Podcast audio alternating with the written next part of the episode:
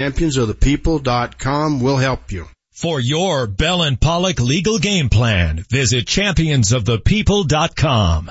Have you heard about the best refinance deal around? Credit Union of Denver has an auto, motorcycle, or RV refinance deal that will blow your socks off. Bring your respective loan over to them and receive at least 2% off your current rate, $200 cash, and then take a two month payment vacation. They like to call it the power of two. It's so easy to do. Just go online and apply at smartlikeyou.com or give them a call 303 234-1700. That's smartlikeyou.com or 303-234-1700. Tell them you heard about it on Altitude 950. The 2% discount is on a current auto, motorcycle, or specific type of RV loan from a different financial institution. Floor rates applies. Rate discount and $200 valid on loans over $7,500 with approved credit. Terms and conditions may apply. Offer expires July 31st, 2018. Equal opportunity lender. Where do you go for a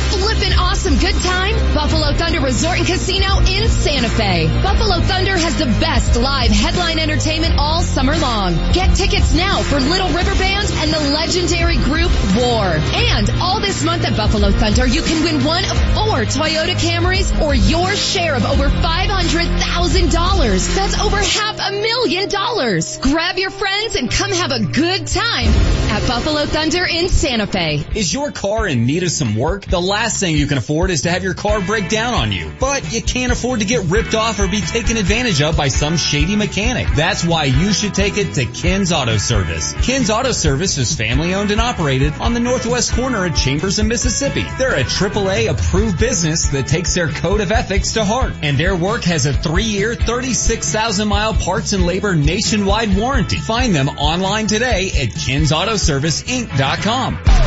KKSE, Parker, Denver, home of the Nuggets, home of the Avalanche. Altitude 950, Denver's all sports station. Live from the Altitude 950 studios. The Vic Lombardi Show starts now. Here's Bregman into left center field. Back at the wall and gone. Forget the tie. It's 6-5. Springer into right center field at the wall. That is gone. 7 to 5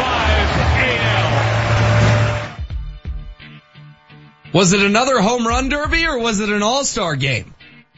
Wow.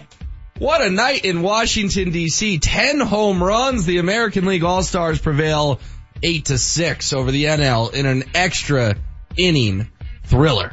Welcome to the Vic Lombardi show. No Vic today. James Merrilat. You know him as Manchester. Will Peterson HW with you until 10. That was a wild game. Uh, it was. Anytime there's a uh, home run in the was it the ninth? It was the ninth to tie it up, right? As Scooter Um, Gennett. Yeah, came off the uh, bench, pinch hit, uh, two run shot to tie it up, send it into extras, and then three more home runs in the tenth.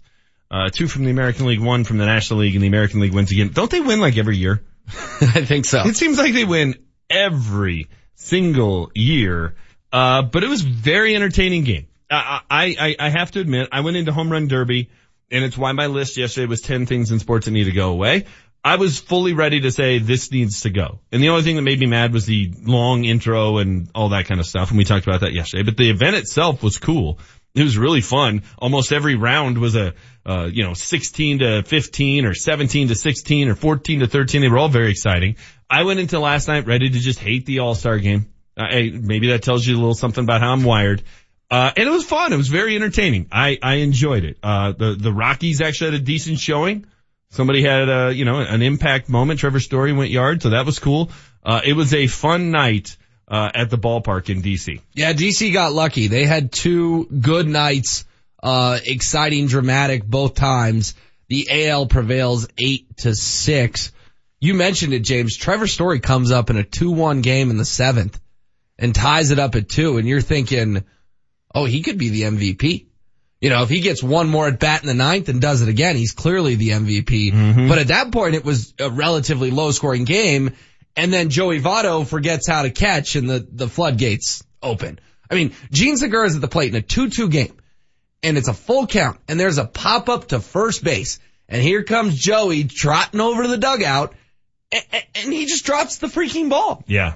And, It- and then it- next pitch, Jean Segura launches one 390 feet and it's a 5-2 game. kind of a shocking thing to see in an all-star game, right? Yeah. And I know Joey Votto's not there because of uh, his glove necessarily, but still, it's like that's a it's a pretty routine play. Um, and yeah, that uh, that changed the scope of the game big time. National League battled their way back in though. They did rally back. Um, it, it just uh, it, it just is amazing to me every single year. It seems to be the American League uh, that pulls it off. But it was fun night. It was fun. Now we can hopefully get back to real baseball because I'm tired of the friendlies. Uh, before we pivot into our big news, and this will make the big news, but we can't ignore it. It's the, the story of the morning. Uh, Manchester Woj is reporting that Kawhi Leonard will go to Toronto for DeMar DeRozan. Uh, interesting. My first reaction when I heard that, because there was a report yesterday that the Nuggets were one of what, seven teams that had contacted the Spurs? I think it was nine, but they Okay. were, they were still in the, the, the article. Um, which is funny because if you add the Spurs, it's like, okay, well that means a third of the league is involved in this conversation, but, um, that they were, that they were talking to the Spurs and getting in the Kawhi Leonard sweepstakes. The fact that the Raptors had to send an all-star there to get Kawhi Leonard for what may be one year as a rental player. Heck, it may be to the trade deadline. It may be part of the year. Sure. Um, it, it, it leads me to the uh, conclusion that I'm glad that I'm glad the Nuggets tapped out, or I'm glad they didn't go down that route because what what would they have had to give up that's the equivalent of DeMar DeRozan? Well, they don't have an All Star. I mean, Paul Millsap's a four time All Star, so maybe he would have been in that position. I, I don't know, but okay, I don't. I guess would I give up Paul Millsap for one year of Kawhi Leonard? Millsap's kind of, in essence, entering the last year of his deal. Um, I know it's a three-year deal. He's one year in, but I think there's a team option for year three. So maybe, but I certainly wouldn't have given up, given the contract situation and given the fact that we all think a year from now Kawhi Leonard will be in LA playing for the Lakers. I would not have given up Jokic, Harris, or Murray for him. So I, I, I was just looking at that going, well, A, I'm glad he's out of the Western Conference. I'm glad he didn't just immediately go to the Lakers and make them better. Mm-hmm. Uh, I don't think DeRozan makes the Spurs a sudden contender in the West. So I'm happy from a, uh, you know, competitive balance standpoint, not having the Western Conference get ridiculous. And I'm really happy that the Nuggets didn't overpay for a guy that most likely would be here a year. Uh, get in the conversation, see what's going on, uh, see what it would take, and then tap out if it's too much.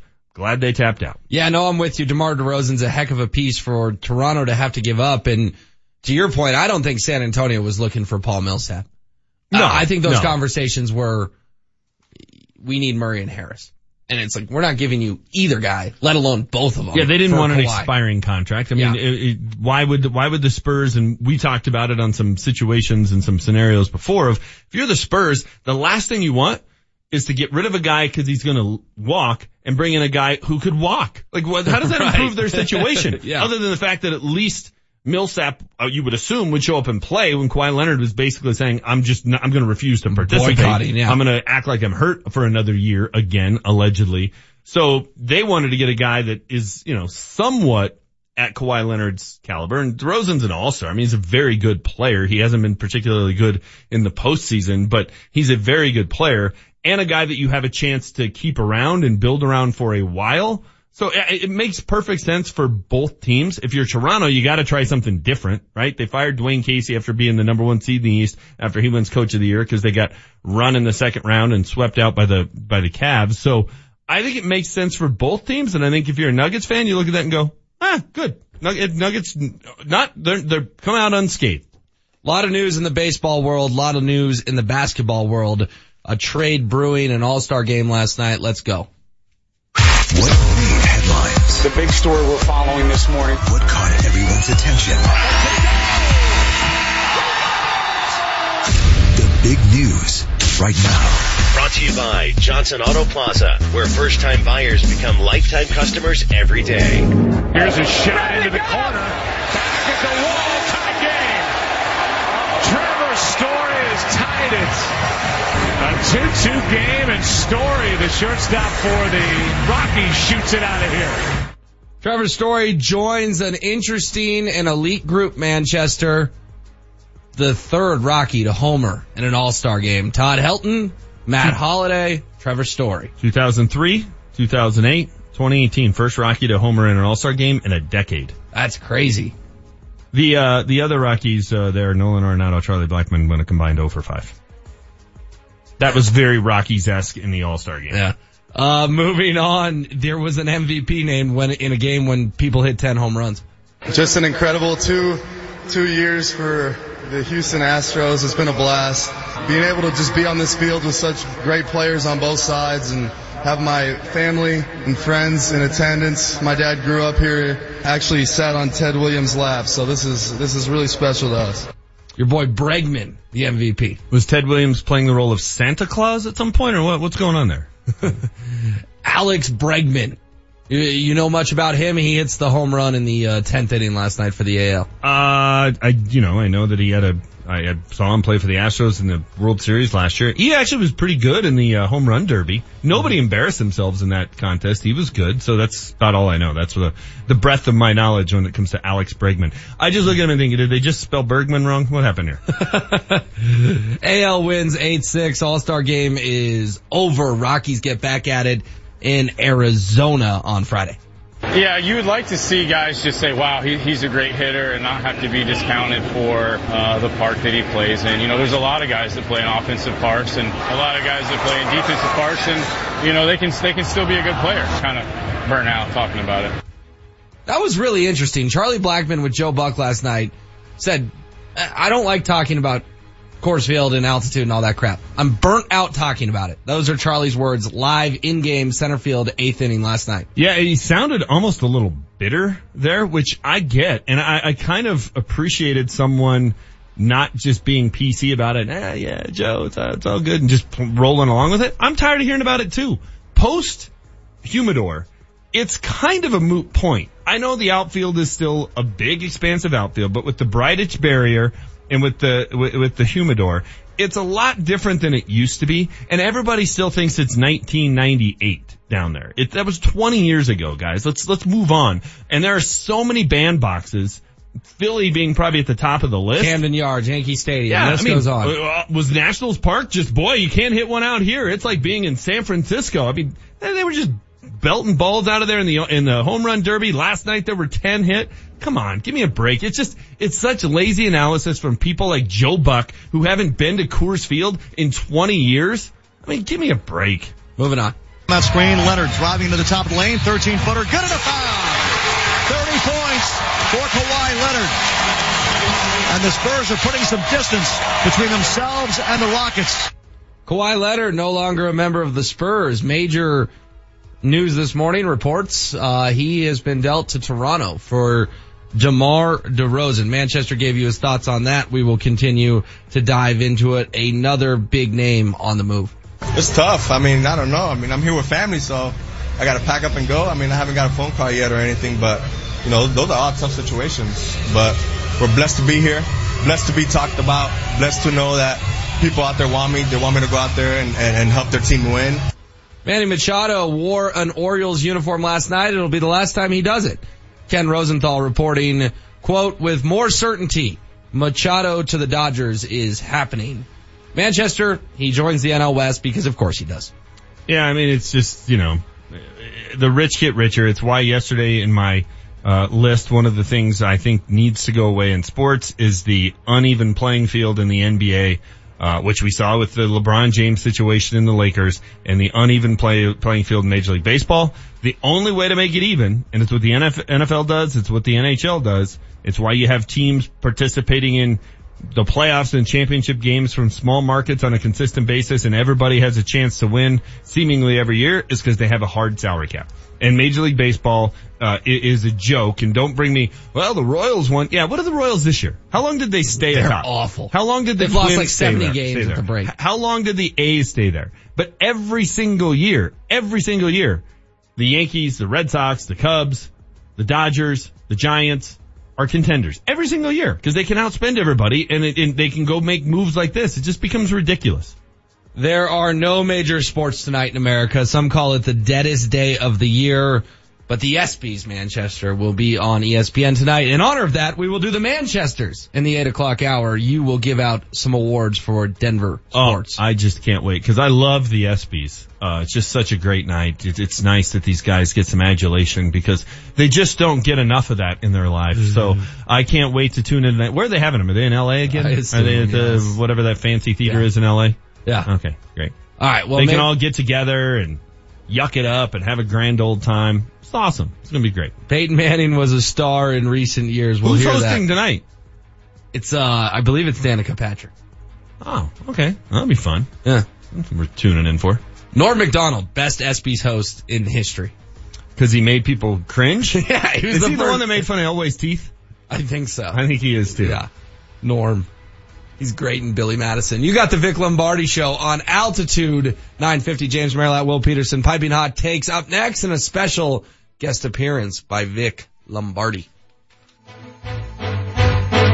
The road to success is paved with your new career at Brannan Sand and Gravel. Since 1906, they're one of the most respected concrete and construction companies. And Brannan is hiring right now. They need Class A and B CDL drivers and operators and laborers. They need you. Brannan offers competitive wages, a full benefits package, including matching 401k. Become a part of the Brannan team. Apply today at Brannan1.com. That's B-R-A-N-N-A-N, the number one, dot com. There I was, pushing up off of the floor, and I kept hearing a crack, crack, crack in my elbow. Shooting baskets, crack, crack, crack in my elbow. My elbow was in pain and I needed help, and I turned to my friends at the Center for Spine and Orthopedics. It's your boy Ryan Harris, champion of Super Bowl 50, here to tell you about my fantastic experience with the Center for Spine and Orthopedics. You can have your outpatient appointments, surgery, lab, x-rays, and even MRIs right there. I didn't have time to walk around and find three different MRI places, wait six months to get this pain out of my elbow. No, I needed help right away. And Center for Spine and Orthopedics helped me right away. They have internationally renowned spine surgeons, foot, ankle, and wound care, as well as veterans and pain management with nearly 30 years of experience helping patients manage their daily pain. Go with the best and go with the Center for Spine and Orthopedics. Give them a call at 303-287-2800. That's 303-287-2800 or visit them online at centerforspineandortho.com.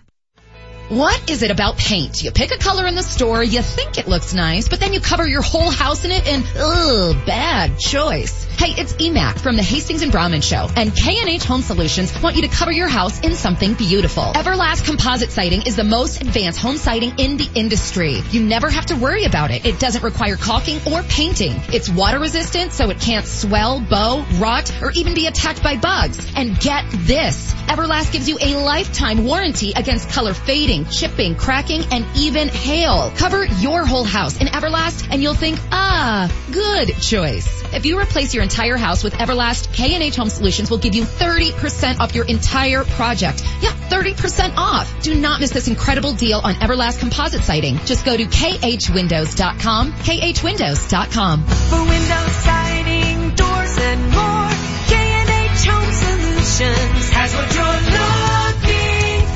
Scott Hayes is here for Kaufman's Tall and Big Men Shop for the tall, big, or athletically built guy. Now through August 5th, they're having their semi-annual clearance sale. So right now that means 20 to 60% off all top brand names like Tommy Bahama, Cutter and Buck, Columbia, Polo by Ralph Lauren, Robert Graham, Nautica, Enro, casual pants, jeans, dress slacks, all 20 to 60% off. All dress shirts off at least 20, maybe up to 33% off and all neckties 20% off. Even my favorite dress shirts you can get right now, the non-iron dress shirts are 20 to 33% off. Don't forget shoes too. Got great selection of shoes that go in there, 20 to 60% off. Running or let's go play in the mud. They got it all right there. Kaufman's independently owned and has more style, service, and selection than all those national chains put together. Trust me. They're at 3395 South Broadway in Englewood, just a couple blocks north of Hampton. You can find the entire selection online on that interweb thing, Kaufman's.com. The Colorado Rapids will face off against Argentine giants Boca Juniors in a friendly match presented by Western Union on Tuesday, July 24th at Dick's Sporting Goods Park.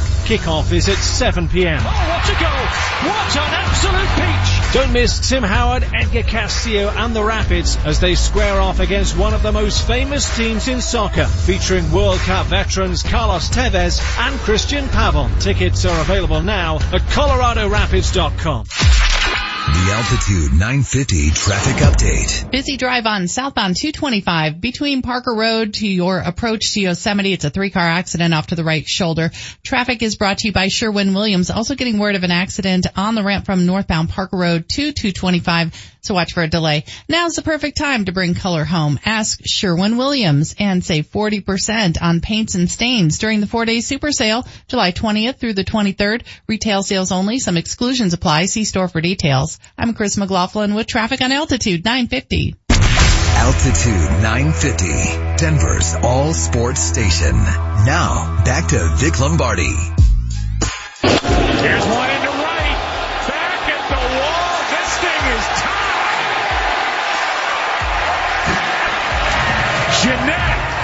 his red hot roll continues. What a year he's had. Yeah, Scooter Gennett tied it last night in the ninth dramatic All-Star game in Washington DC. The AL wins eight to six, three more home runs hit in the tenth inning. Welcome back to the Vic Lombardi show on Altitude 950. James Merrilat, Will Peterson with you until 10 and we've got a guest on the line. So let's do it, Jesse. Fire us up. Hot takes. What's up, players? Ah, Because I spit hot fire. Altitude 950, Denver's all sports station and the Vic Lombardi show present Piping Hot Takes. It's Vic's Hot Take. What up, Victor? What's up, players? How we doing? Oh, just hanging around, driving my car, talking some sports, because that's what we do, and I got something for you this morning. Fire away, Vic. Fire away. You want me to, you want me to talk? Yeah, you're yeah, up. you're up. It's your hot take.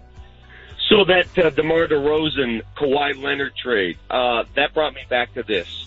Score one for competitive balance in the NBA. Because what have we been moaning about for the last few years? About how players are dictating trades, players are forcing their way to certain teams, players are forming super teams. Uh, word comes down that Kawhi Leonard wants to go home to his boo-boo in uh, L.A. And, and do movies and all that stuff. Well, no, Kawhi, you're going the opposite direction. You're going to the north. You're going to Toronto, and that's where you will be for at least one year because competitive balance is more important than what you want to do in your spare time. Score one for balance, score one for competition, and guess what? He may end up liking Toronto. Toronto's taking the exact same gamble that Oklahoma City took with Paul George. Hey guys, come out. You know, if we rent you for a year, we rent rent you for a year, but just come check it out, see if you like the place. So I love this move by Toronto, by the way. And San Antonio gets DeMar DeRozan, who frankly is not the player that Kawhi Leonard is. Otherwise, Toronto would have never entertained this. Uh, Toronto goes to the postseason, they get swept by Cleveland. They're okay. DeMar DeRozan's okay. He's not a franchise player, never will be. He's a good player, not a franchise player. So, uh, for San Antonio's sake, Pop's got a guy that he can mold and put in his system and do his thing, and he's cheaper than Kawhi. So I think both teams win here.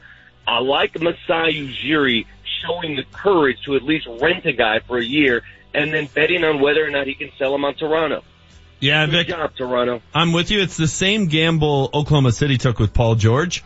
And, Yes. and Paul George was wooed the moment he landed in Oklahoma City last year when so many fans met him at the airport and he became convinced, you know what, this is going to be a fun place to play. I'm going to stay here. Uh, uh, Masai in Toronto, they're taking the same gamble, but given the fact that their current recipe wasn't working in the postseason, it's a smart gamble because you needed to blow it up anyway. Exactly. Where were they going to go? They got Right. Philly and Boston in front of them. DeMar DeRozan, you already saw the ceiling with DeMar and Kyle Lowry. Yep. They get to the playoffs and they implode. Hell, Yep. they got swept in the playoffs by LeBron. So if you've already seen your ceiling, let's go. Do something different. And this is a chance they had to take. But, you know, in all, I, I love two things about the move. I love the fact that the Lakers are without Kawhi for at least this year, and that helps the Nuggets case. And I just love the fact that, again, guys, yeah, I mean, get over it, man. You can't form these super teams and all of a sudden take over the damn league. It's great that you want to play in a certain place, but sometimes you have to earn it. Sometimes there's other ways to get there. We all wanted to live in certain areas growing up. Well, you have to pay your dues to get there. You can't just you know, wave the magic wand and say, I'm going home to LA, trade me, or else. Or else what? Guess what? Enjoy Toronto. Wear a coat. Yeah, Goodbye. but Vic, a little wrinkle to this quickly. We'll, we'll get it to you before we let you go. Chris Haynes from ESPN is reporting, quote, Kawhi Leonard has no desire to play in Toronto, league source tells ESPN. Do you think Kawhi will be a diva uh, and not show up for the Raptors next year?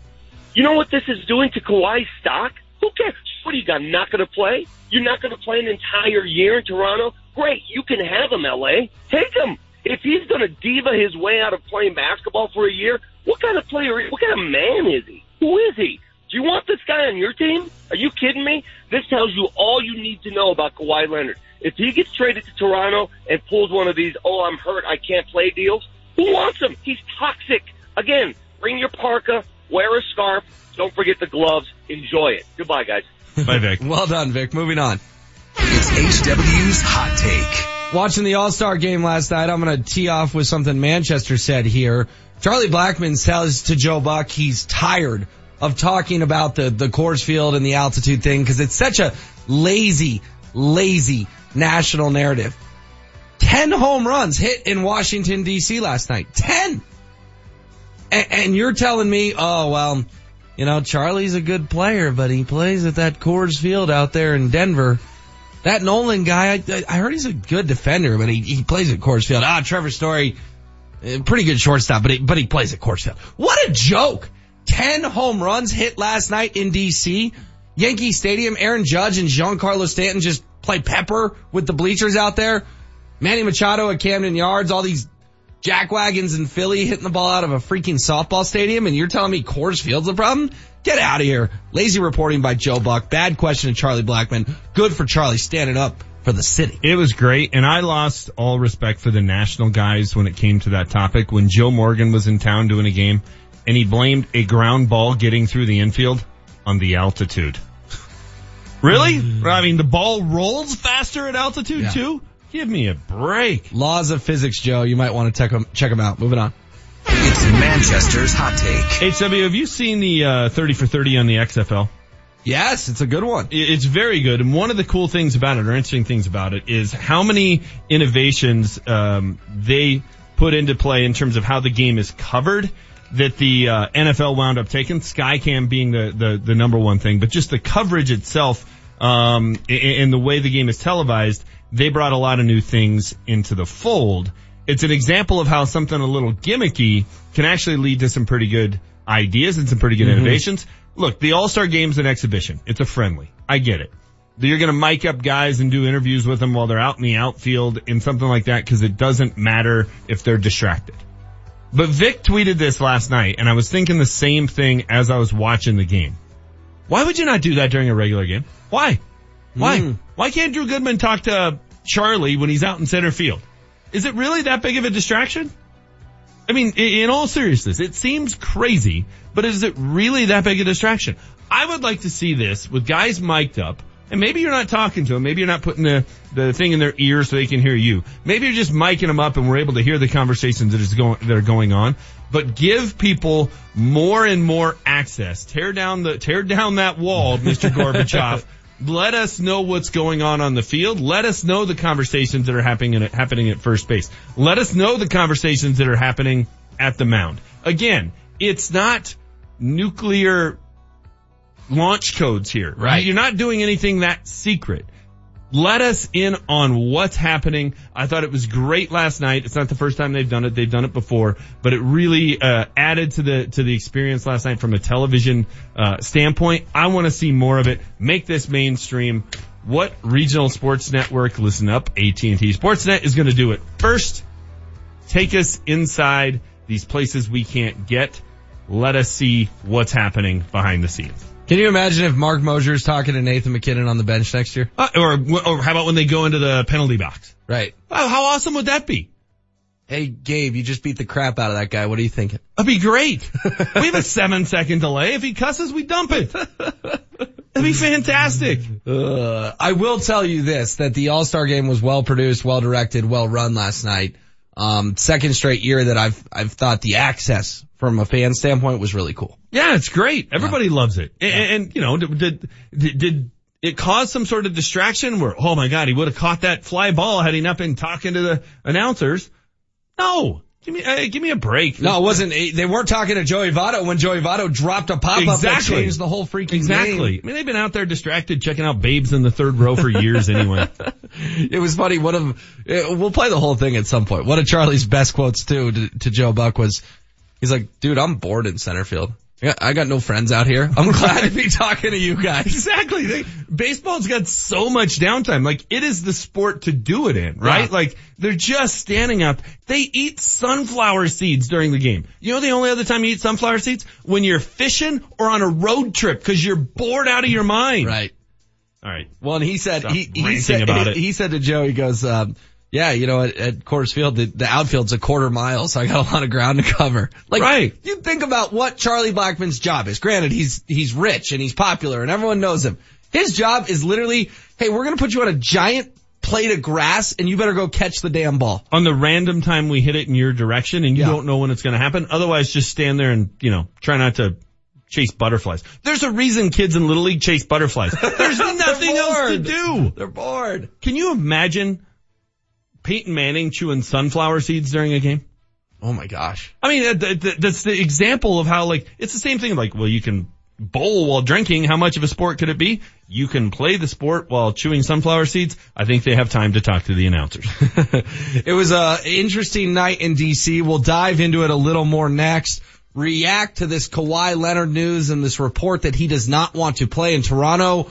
And what does it all mean for the Denver Nuggets? Kawhi officially out of the Western Conference. You got the Vic Lombardi show on Altitude 950.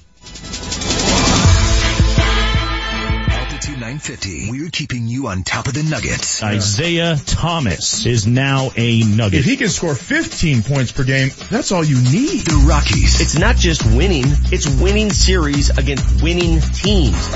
And pretty soon, Altitude 950 is going to be on the case at Broncos training camp. I want to master this offense. We've made some big steps, and there's a lot to grow on too. When you're here, you get it all. That's the advantage of Denver's all sports station. We talk sports here on this station. We talk all sports. Altitude 950. At Larry H. Miller Nissan 104th, the hail sale is going on now. Hey, it's Marc Moser. Minor dings mean major savings on your favorite Nissans, like a 2018 Nissan Altima S for only 18,740. That's only $9 a day. Get over to Larry H. Miller Nissan 104th and tell him Marc Moser sent you. I-25 on 104th. Online at LHMNissan104.com. Driven by you. Last date of VIN JC 114320 stock number DN 1334 MSRP 24415 Dealer retains all rebates. Buyers may not qualify for all rebates. OAC includes 599 dealer handling fee plus tax title license and dealer equipment. Offer ends 73118. Selfless service is the guiding principle that drives Army National Guard soldiers to be always ready whenever disaster strikes. Every Army National Guard member serves not only to protect the nation, but also their local communities, so they each have a stake in the security and well-being of the neighborhoods where they live and work. They are your next door neighbors and your colleagues in schools, offices, and factories. Since the early days of our republic, the Army National Guard has continued its timeless commitment to guarantee peace and security for all Americans. A proud legacy which has endured for nearly four centuries. To be a Guard soldier is to stand ready to serve at all times for family, for community, and for country. Selfless service. It's what inspires the men and women of the Army National Guard to be part of something greater than themselves. To learn more, log on to nationalguard.com or contact an Army National Guard recruiter in your area. Sponsored by the Colorado Army National Guard. Aired by the Colorado Broadcasters Association and this station. Veterans, it's time to take advantage of the VA benefits you deserve. Hey, it's Marc Moser for American Financing, and we thank you for your service and want to see you receive the greatest savings when it comes to owning a home on the land you once defended. When using your VA benefits, there is no down payment or mortgage insurance required. Plus, you'll receive some of the lowest rates in the industry. Already in a mortgage? No problem. You can refinance any existing mortgage into a VA loan while receiving access to 100% of your home's value. That's greater than any other loan program can offer. And even though it's called a VA loan, it's available to active duty military and spouses. So you don't have to wait to take advantage of such incredible savings. A salary-based mortgage consultant will listen to your financial goals and will customize a program that fits your needs. Just call American Financing at 303-695-7000. 303 1-866-957-7000 or AmericanFinancing.net, the official mortgage company of Altitude 950. And MLS 182334, regulated by the Division of Real Estate. Yeah, let's have fun today. At Elitch Gardens today we play. Summer is here. Get out and get going. Elitch Gardens gives you all access to 54 rides, slides, and attractions. Like free drive-in movies, free concerts with artists from country, pop, and rock. Elitch Gardens Theme and Water Park. Two great parks, one low price. Come make memories today. Save up to $25 at participating McDonald's locations. Elitch Gardens, we love you.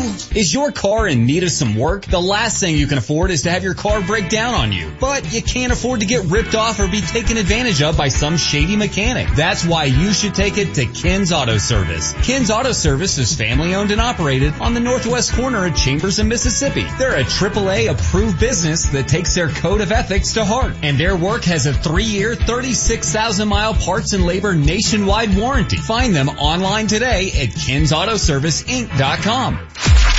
The Altitude 950 traffic update. There's an accident reported at 26th and Stout, so watch for activity there. Traffic is brought to you by Sherwin-Williams. Now you're seeing slow traffic on 225 southbound between Parker Road and Yosemite where there's an accident that is cleared now. Now's the perfect time to bring color home. Ask Sherwin-Williams and save 40% on paints and stains during the four-day super sale July 20th through the 23rd. Retail sales only. Some exclusions apply. See store for details. I'm Chris McLaughlin with traffic on Altitude 950. Altitude 950, Denver's all sports station. Text us at 30933 to join the show. That Nolan guy, I, I heard he's a good defender, but he, he plays at Coors Field. Ah, Trevor Story, eh, pretty good shortstop, but he, but he plays at Coors Field. What a joke! Ten home runs hit last night in DC. Yankee Stadium, Aaron Judge and Giancarlo Stanton just play pepper with the bleachers out there. Manny Machado at Camden Yards, all these jackwagons in Philly hitting the ball out of a freaking softball stadium, and you're telling me Coors Field's the problem? Get out of here. Lazy reporting by Joe Buck. Bad question to Charlie Blackmon. Good for Charlie standing up for the city. wow. Uh, you know, Didn't listen, realize I was that mad. I thought about it during the actual hot take, uh, and then re-listening to that. The only problem I had with it, and, and I, you're right, God, how many times did you say Coors? Coors Field, Coors Field, Coors Field. It's Coors. Coors. No, Coors Field. It's not, you, you, it's not Coors, it's not Coors. It's Coors. You know how I Why ref- can't you just be in the middle? I refer to it as 20th and Blake now. That's just easier for me. Welcome back, Vic Lombardi Show, Altitude 950, James, Manchester, Maryland. Will Peterson with you until 10 this morning. We'll talk to Adam Mares from DenverStiffs.com at 9. Get his reaction to the Nuggets making the Isaiah Thomas signing official. Uh, Ashley Marie on the text line wanted to know, is IT officially a Nugget? Yes, he is. Uh, the Nuggets have announced it. Tim Connolly has provided a quote about it. Uh, he signed his deal. He talked to Chris Dempsey. So that is done. So we'll talk to Adam Mares about that and also the Manchesters coming up in the eight o'clock hour. Do you care to let the people know some of the categories you will be giving out awards for in honor of the ESPYs tonight, uh, in the deadest day of sports, July 18th, 2018? Uh, we will be, uh, we will be providing uh, winners in categories that are positive, such as team of the year, play of the year, athlete of the year. Uh, there will also be some negatives. Uh, worst coach of the year, most disappointing team, most disappointing player. Uh, we're going to run the gamut, positive and negative, because it was a year that had some ups. It was a year that had some downs. Well, it's interesting you say that because, eh, eh, you know, on this quote unquote deadest day of the year in sports, uh, we're going to continue to talk sports here on Altitude 950, Denver's all sports station. So why don't we, Manchester, go through the teams in Denver and discuss realistic expectations for their, for, for the Rockies for the rest of the year and then for the other, uh, handful of squads as they enter New Year. So we'll start with the Rockies. With this news that Manny Machado is headed to LA, is it realistic to expect the Colorado Rockies to make the playoffs for a second straight year for the first time in franchise history? Yes. Yeah. I mean, they're within striking distance of the division at the moment. Uh, does this make the Dodgers the favorite to win the division? Yes, but they're within striking distance. What are they? Two, two back, two and a half back. Mm-hmm. Uh, they're within striking distance of the wild card.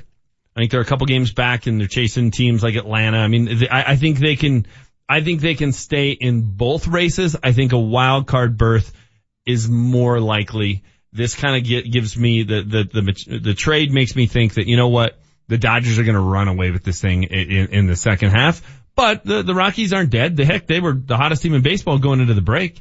They're a team that we said it three or four weeks ago. If their bullpen had just been mediocre, they'd be six games up in the division.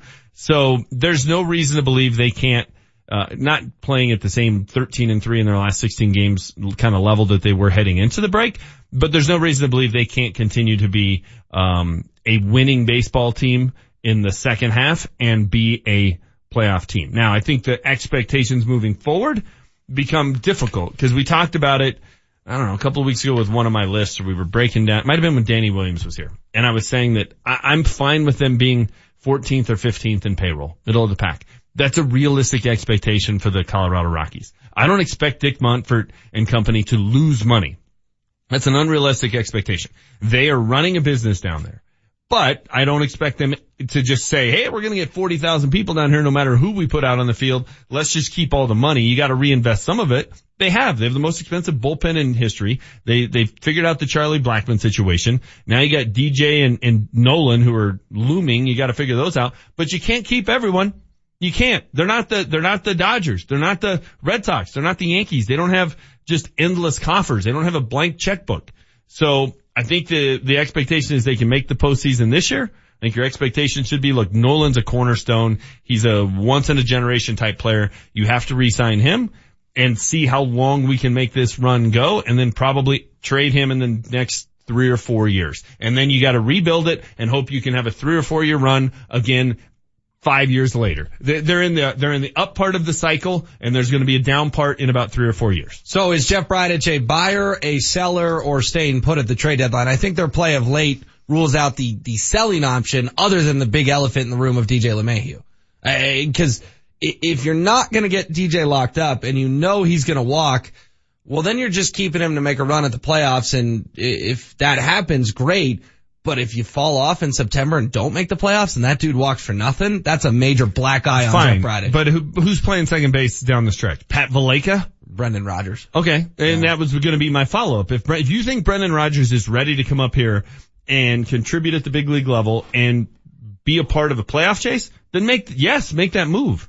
If you don't, then you have to just bite the bullet and say, yeah, you know what, we're going to get nothing. But again, th- when you're not a big market team in baseball, there's cycles. And when you're on one of the up cycles, and we've seen it with Kansas City and Minnesota and Oakland and all the teams that fall into that category. You got to cash in. You have to. And then you know what? You're going to be down. And then you're going to be, you're, you're going to be Pittsburgh and some of those guys when they have to get rid of McCutcheon and players like that and be like, all right, this is the rebuilding trough. So if you're on the uptick, you have to try and take advantage of it. Now, two things you can't, so that means uh, two things. One, you have to keep DJ and just say, look, we're not going to get anything for him, but so be it. We got to try and take advantage. So you're you're Jeff Bridich. You're just sitting on DJ the rest yes. of the year. Okay. Yes. Unless you think Brendan Rodgers can come up here and play, and if you What, do, if, what if you make can get move. top tier bullpen help for DJ? What if you can get a, Maybe. a front of line starter Maybe, for DJ? but you still have to say, well, then Brendan Rodgers is going to be a slight step backward, obviously. But the bullpen help we're going to get is is so good, it's worth the worth the trade off. Fine. You have to position yourself though to where you can take advantage of the opportunity.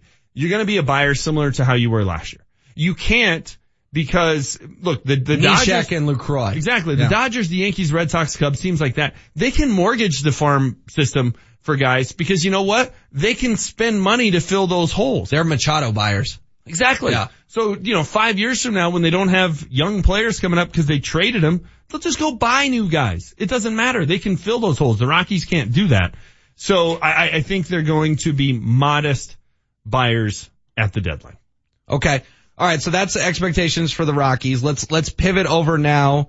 Um, I'm not going to go Broncos on you yet, but we'll, we'll pivot over to, to the Avalanche. Made the playoffs last year and the division is really good, but they've had a really solid offseason and they're returning nearly everyone. Uh, Joe Sakic said it. I was on the conference call with Joe and I asked him, I said, do you need to make the playoffs again this year? And he said, oh yeah, that's my expectation. So it's coming from the top Yes. that the Colorado Avalanche need to make the playoffs for a second straight year from the boss man, the legend in this town, Joe Sakic. The realistic expectation is they make the postseason. But They were ahead of schedule last year. Nobody expected them to make the postseason. No. And Jared Bednar was on with Marc Moser, uh, the day of the NHL awards. And he said, look, people need to remember we made the postseason by winning game 82. Mm-hmm. They were one, they were one game away from not making it. They had to win the last game of the season to get in. That St. Louis game was the equivalent of a, a play-in game in baseball. Correct. Yeah. So I, I think the realistic expectation is for them to make the postseason. If they're the last team in again, okay, great, because they were ahead of schedule last year. Last year was supposed to be they're not the worst team in the Right. NHL, right? That and they extremely overachieved. that this this plan to get younger and get faster, we start to see some progress, and then I think realistically this coming season would have been, hey, we need to be a playoff team, we need to be a contender uh, to make the playoffs. The, the expectation is not for them to be a cup contender. Could they be? Sure, if you get in the tournament in the NHL, anything can happen. Anything can happen. But I think people need to keep their expectations with the Avs in check. They're a team that should make the postseason. They're a team that was uh, a, a fun surprise this past year, but let's not get ahead of ourselves and say that was the stepping stone to them now being one of the two or best, two or three best teams in the conference this season. They can be down the road, but realistically this year, they're a playoff team. Hmm. It, it, and, and I'm with you on everything you've said, but it feels like we have different conversations about the Nuggets and the Avalanche, even Oh. though I feel like they're on similar trajectories. And we, no, no, no, no. We'll get into the, we can do the Nuggets if you want to and the Broncos after break. Nuggets are in a whole different world. Whole different world. Yeah, but look on the look on paper, James. Eh, We talk about Jamal Murray and Nikola Jokic and Gary Harris. I, I can throw you a young core of the Avs that that that's is that exciting between Mikko Rantanen, Nathan MacKinnon, Gabe Landeskog, Tyson Jost, Samuel Girard. Like they have I just it. as much star power in the Burgundy as they do with the Nuggets. Yet in the Nuggets world, it's well, you better be the three seed. You better be playing LeBron in a playoff series. And in the Avs world, it's like, yeah, just get back in the tournament, see what happens. And one team made the playoffs, one team hasn't. Nuggets haven't even made the playoffs. Well, and the, but they played out of their minds in Minnesota and couldn't get a shot off. And if they get a shot off, I think we all think Jokic probably makes it and they make the playoffs. Yeah, and it, they did improve again and got to 46 wins. And I think they're like the only team in the, there's been one other time in the last 25 years where 46 wins didn't get in the postseason. So the fact that they didn't make the playoffs kind of comes with an asterisk, but they didn't. They didn't.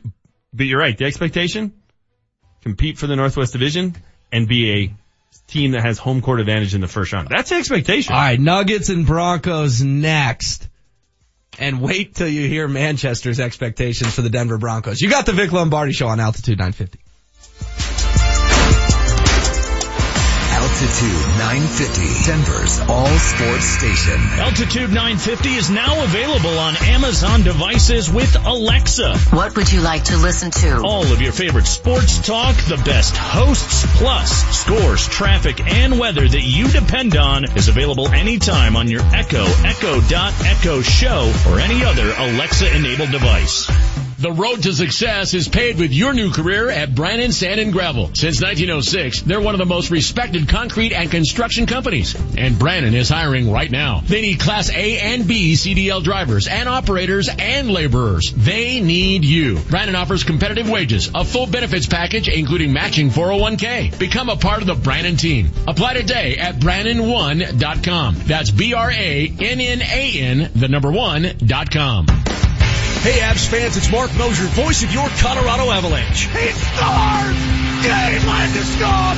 He's bombed in the neutral zone! For the price of a cup of coffee per day, you can get season tickets for your Colorado Avalanche with an Icebreaker membership. There's a dog pile on the captain! A dog pile!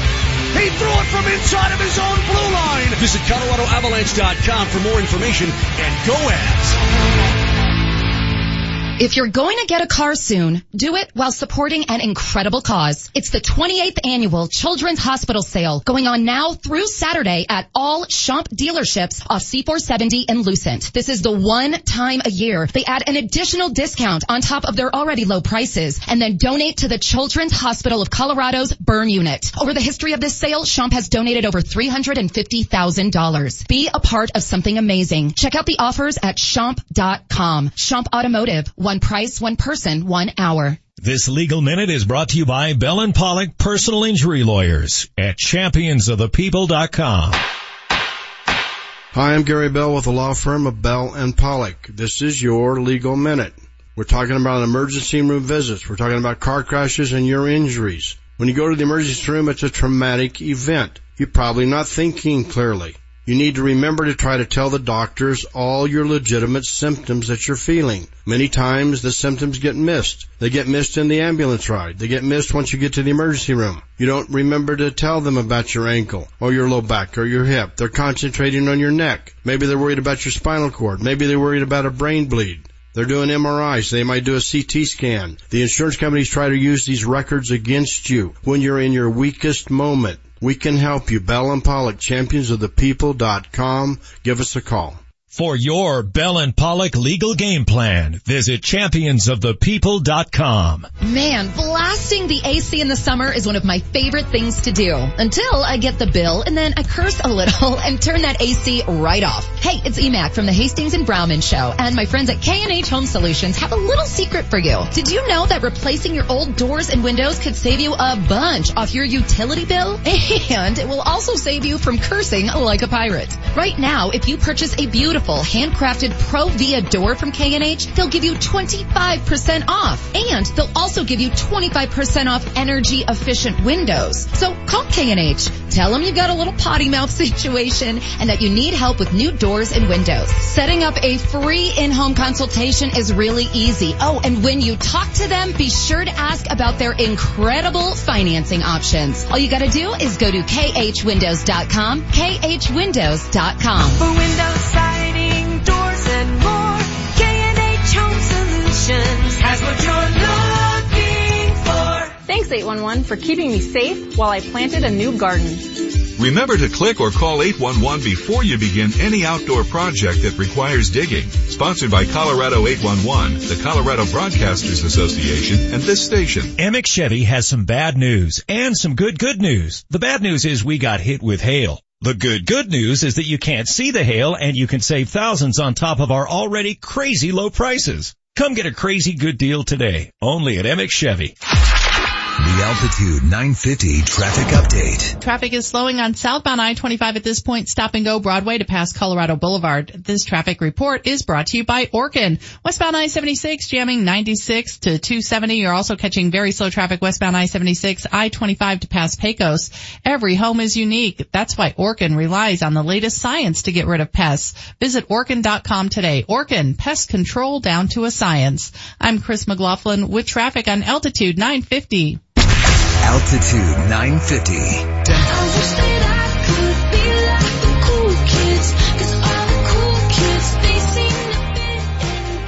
Welcome back, Vic Lombardi Show, Altitude 950, Denver's all sports station. We talk it all here on 950. James Merrilat, Will Peterson with you until 10. No Vic this morning, although he did give us a hot take. All right, Manchester. So we, we discussed the, the previous segment about expectations for the Rockies and the Avalanche.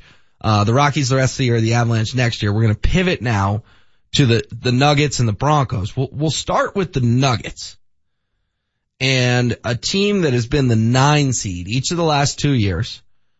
Uh, but they're bringing everyone back and I think rightfully so. Bringing back, uh, you know, Michael Malone as the head coach, re-signing Nikola Jokic, Will Barton, Gary Harris got paid, Paul Millsap got the big deal. They bring in Isaiah Thomas, Jamal Murray, of course, is your starting point guard. A lot of intriguing role players on the bench. Trey Lyles, the chief among them, Mason Plumlee. And, you think that expectations for the Nuggets are quite high? I don't want to put words in your Yeah, mouth, but yeah. yeah, and, and Yeah. It, it is it is quirky. Uh, I I would agree with you. I mean, first of all, I think it's funny to call them the nine seed. They they finished ninth and weren't the nine seed. There aren't nine seeds. Um, but it is quirky that a team that has not made the postseason has these high expectations, while a team that did make it last year, uh, my expectations aren't as high. Uh, I just think they were ahead of schedule with the Avs. and I think they overachieved last year. I think that, that that was a bigger step than we should have expected. But the Nuggets won 46 games. Paul Millsap played 44, I believe, so he missed basically half the season. Um, they, they've had an off season where they've retained their core guys. They've dumped some salary. They've added a nice veteran point guard that could be a really good, um, uptick in terms of talent if he's healthy. The expectation is if Paul Millsap, they won 46 games with Paul Millsap missing half the year. They'd have won, they should have won 50 if he'd have played. That's the expectation. They lost games in the second half of the season to almost every team that was in the lottery. You, eliminate those, they're a 55 win team. So I think that's the next step for this team. Yeah, they're a 50 plus win team. They're uh, competing for the Northwest Division and they're having home court advantage in the first round of the playoffs, which means they're a top four seed. If they don't do that, if they win 47 games, improve by one game and sneak in as the eight seed, that's not a disappointing year. No, it would be. It would be. I would agree with you. I Even think- though it's a step in the right direction, it still would be disappointing. I think the Western Conference Manchester is so wide open that the Warriors are the one seed. Houston is almost assuredly the two seed. And after that, it's a free for all. Yeah. Yeah. between Oklahoma City and New Orleans and the Nuggets and the Spurs and, and Utah and I guess maybe Portland. If I'm forgetting anyone, apologies to that city, but it- it's, there's no reason, well the Lakers of course, there's no reason they can't be the three seed playing the six seeded Pelicans in the first round of the playoffs next year. Agreed. Yeah. Agreed. Like, you know, you have to explain to me why that's not realistic. If you, if you want to tell me my expectations are too high. And I don't know how that's the case. I, I don't. I mean, are they going to be ahead of Golden State and Houston? Nope. They're not. They're not. Unless, unless a bunch of people get hurt and okay, then maybe they are. Um, the Lakers, I think the Lakers are, they're a playoff team, but are they a three seed with that roster as it is right now? I don't know. San Antonio is just sort of the default team we all say is going to be good. Now they get DeMar DeRozan and yeah, may, maybe. I think San Antonio, San Antonio is one of those teams that count, they're the, we've all, we've always said it. They're the New England Patriots of the NBA. How the heck are they good again this year? They got one guy and a bunch of dudes we've never heard of. All right. So would it shock you if Pop got that team to 54 wins next year? No, wouldn't shock me because they're the team that comes ready to play every night. They don't have those bad nights. They don't lose at home to Phoenix. Um, but the Nuggets can be in that conversation. It'll, look, they're having the same con- they're, they're having the same conversation in places like Minnesota and Utah and Portland, maybe even New Orleans, teams that are on the uptick. Hey, we could be we could be in the you know first four seats. Sure, and you know what? Those are realistic expectations for those teams. They are. Somebody's going to not hit it. Everybody can't get there. Mm-hmm. But if you're in Utah or you're in Portland or you're in Minnesota, you're talking about your team taking that next step too. Sure. And the Nuggets are in that, in that category, even though those teams made the playoffs and the Nuggets didn't. They were all bunched together. How many teams in the, in, in the Western Conference were in that 45 to 49 win group? Oh, it, it was, like crazy. It was so crowded. So they're all, they're Yeah. all right there. And the Nuggets are in that group. All right, so we've established things for the Rockies, the Avalanche, the Nuggets, all teams on the up and up. Um, the the most embarrassing team in town, for lack of a better word, is the Denver Broncos. Um, they go five and eleven.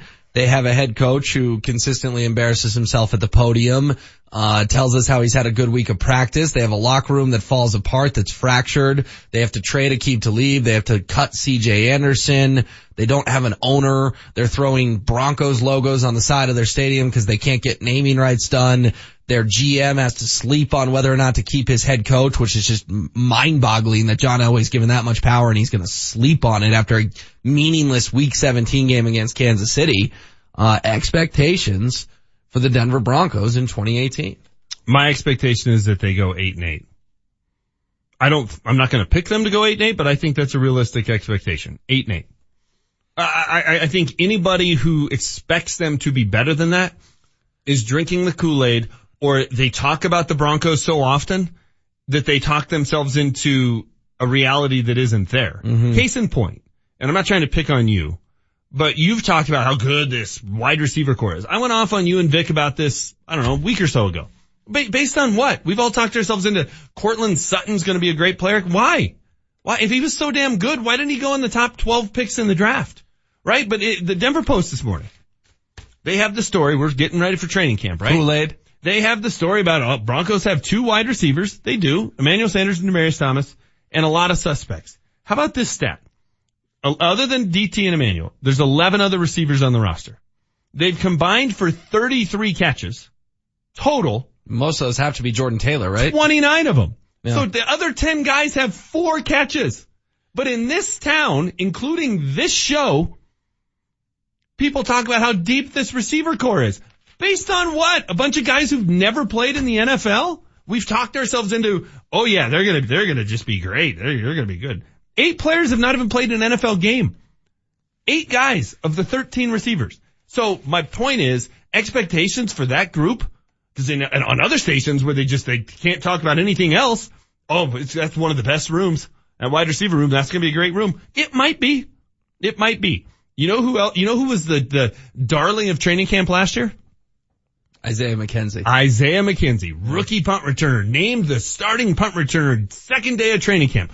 Based on what? Well, Brock Olivo didn't know what he was doing. He never saw any live ammo, but boy, Yeah. that was the guy everybody talked about. And, oh man, you should see some of these packages they got. They got the jet sweep. Yeah. And then you get into an NFL game where they actually game plan and they go, every time that dude's on the field because he can't run a route and can't catch the ball, they're giving him the ball on a jet sweep and he never did anything. It's just expectations for this team. If you think they're play, a playoff team, you're off your rocker. Eight and eight's a realistic expectation. Why? Because they're significantly better at the quarterback position. I'm not a Case Keenum guy, but Case Keenum is a, he's an upgrade over Trevor Siemian and even the most negative Broncos fan would admit that. But a, a, a elephant in the room here, Manchester, is that um, the Vance Joseph thing was clearly a debate at Dove Valley. And I know for a fact there was people who are powerful people at Dove Valley who did not want to keep Vance Joseph. Instead, he goes into a meeting with John Elway, chucks a bunch of his coaches under the bus, and they get rid of Eric Studesville and Tyke Tolbert and a bunch of others. What is the, the if you lose to Seattle week one, and then you come back and lose week two, and all of a sudden you're one in four. I, mean, there, there's going to be massive temptation, and, and there's going to be you and me and, and everyone on these airwaves screaming, you have to make a change at the head coach before you lose another season. Uh, uh, realistically, how many games does Vance Joseph have to save his job if they come slow out of the gate? Uh, sheesh, probably. I, I think the most likely place he would get fired is after week seven because it's a Thursday night game in Arizona. Right? So if they're two and five, hypothetically after that, and you've got a mini bye week, that could be a time you make a change. But they're, they start with two home games. They start with Seattle and Oakland. The, the start of the season, if they start badly, if they start 0 and 2, losing both, it's panic mode because you almost, and you guys laughed at me last year when Leggy and Vic were doing their victory lap when the Broncos were 3 and 1. You should win games at home early in the season. You're playing at altitude. It's warm. It's hot. Yeah. And these teams don't use preseason and training camp anymore to be ready. They use the first two or three weeks to be ready. And Seattle is a shell of its former self. Other than Russell Wilson, Seattle's a team to me that wins six or seven games this year. You play Seattle and Oakland at home. You go to Baltimore. That's a tough place to play. It always is. And then you play Kansas City here. So once again, the schedule's fr- friendly for the Broncos. Three of the first four are at home. The fourth game's October 1st. So basically it's a September home game. They're great in September at home. Always have been. Well, they should be. And they should be. They have a, they, have, Joe Buck should talk about that built-in advantage more than he talks about Coors Field. Right. That's a distinct built-in advantage. These, these, these guys aren't game ready yet and then they gotta come play at altitude and heat. The Broncos have a huge advantage. So if they don't start three and one, winning those three home games, he, he should be on the hot seat if they're not three and one. Well, I think he should be on the hot seat already. Uh, well, uh, he is. yeah. He is. But it's, I it's mean, you just- look at the odds of the first NFL head coach to be fired and he's got like the third best odds. Dude, I am so, I, I'm just so sick of the unrealistic expectations of this team. Did you see the Aqib Talib comments about Joe Woods? That it- they had to dumb down the defense last year because Joe Woods didn't know all the calls? That they had 40 things they could run under Wade and last year it was half of that? Because Joe was getting used to it? What did, what did I make fun of when they hired Joe Woods? Rising star Joe Woods. And I said he's been a defensive backs coach for 24 years. Same position for 24 years. That's a rising star, but that just became the narrative down there and everybody took and ran with it. And the only guy who had any other take on it was Mr. Negative Manchester. Well, who was right? Cause he ran half the defense. Yeah, uh, losing losing Uncle Wade to the Rams. Uh, a heck of a job by the Rams to get Wade, but it, it becomes the most underreported and talked about story in this town. What a joke it is John Elway couldn't retain Wade. Phillips. Other than this show, other than this show, everybody was just taking the spin of, well, you know what? They, Joe Woods is a rising star and they were afraid to lose him and they knew they had to promote him. Really? Did he interview for a defensive coordinator job anywhere else? No. But everybody just took that bunch of balderdash and ran with it. The reality was they didn't want to pay Wade Phillips, so they spun it that Joe Woods was ready for the job and he wasn't. And you know what? That proved to be the case. Hmm. God, I'm fired up. You are. More Broncos next. Our Power 5 question of the day coming up at 8.15, the Manchesters. In honor of the ESPYs. I gotta be more fired up? Yeah. Well, you'll get your awards out and then we'll talk to Adam Mares at denverstiffs.com at 9. Kawhi Leonard no longer in the Western Conference. Good news for the Nuggets if you're waking up this morning to that. Spanning the globe with Marty O. More All-Star game talk and uh yeah, we'll do a lot of football today too His training camp's gonna be here before you know it. You got the Vic Lombardi show on Altitude 950. Altitude 950, Denver's all sports station. This is the home of the Colorado Rapids. Coming up on Saturday night, the Rapids travel to Utah to take on Real Salt Lake. Kickoff is at 8 o'clock with Connor Cake on the call. KKSE, Parker, Denver, home of the Colorado Rapids, the Denver Nuggets, and the Colorado Avalanche. Denver's all sports station, Altitude 950. Now, back to Vic Lombardi.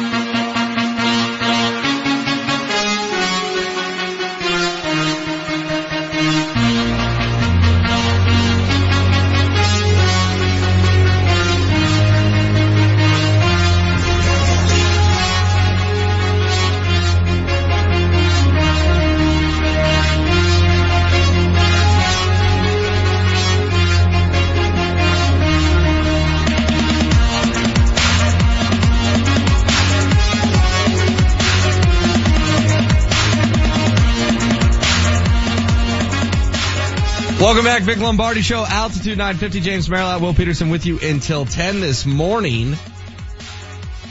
Manchester All-Star game last night before we get to our Power 5. 10 home runs hit in Washington DC. It, it, it was, and there was over 20 strikeouts. It was boomer bust. It what, it's what baseball has become in 2018. Yeah, uh, Trevor Story was right there with him. He hit a home run and struck out. Yeah. He was the epitome of what baseball is nowadays. But that's just Trevor Story. We've seen Well, that enough. but it's Yeah. not just him. I mean, that's what, that's what a bunch of the All-Stars were last night. I, it's just, you know, do I love that brand of baseball? I don't know. I don't have a problem with it. I like, I like watching Scooter Gennett hit the ball out of the ballpark in the ninth to tie it. Home runs are fun. Strikeouts are actually kind of fun. I don't mind it. When guys look silly, when the, the slider is just so nasty. Yeah, I mean, it, it- I guess these purists, it's like, really, you just get so excited by a dribbler to second? Like, that's fun? I mean, I get it. I like to watch the, the diving play in the outfield. Okay, but I mean, uh, how many outs when there weren't this many strikeouts? How many outs were just like, wow, that was fun to watch that play? I mean, you enjoy the pop up to the catcher? I just, I don't get it. Yeah. All right. So that's the news out of the All-Star game. The news out of the NBA this morning is that, uh, Kawhi Leonard is on the move to Toronto for DeMar DeRozan. Well, get this, Manchester. ESPN's reporting Kawhi Leonard has no desire to play in Toronto. David Aldridge from TNT just drops this on us.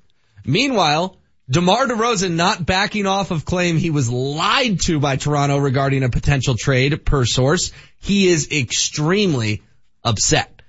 So you wake up to this news and you're in San Antonio or Toronto and it's wow, Kawhi and DeMar switching spots and both guys mad.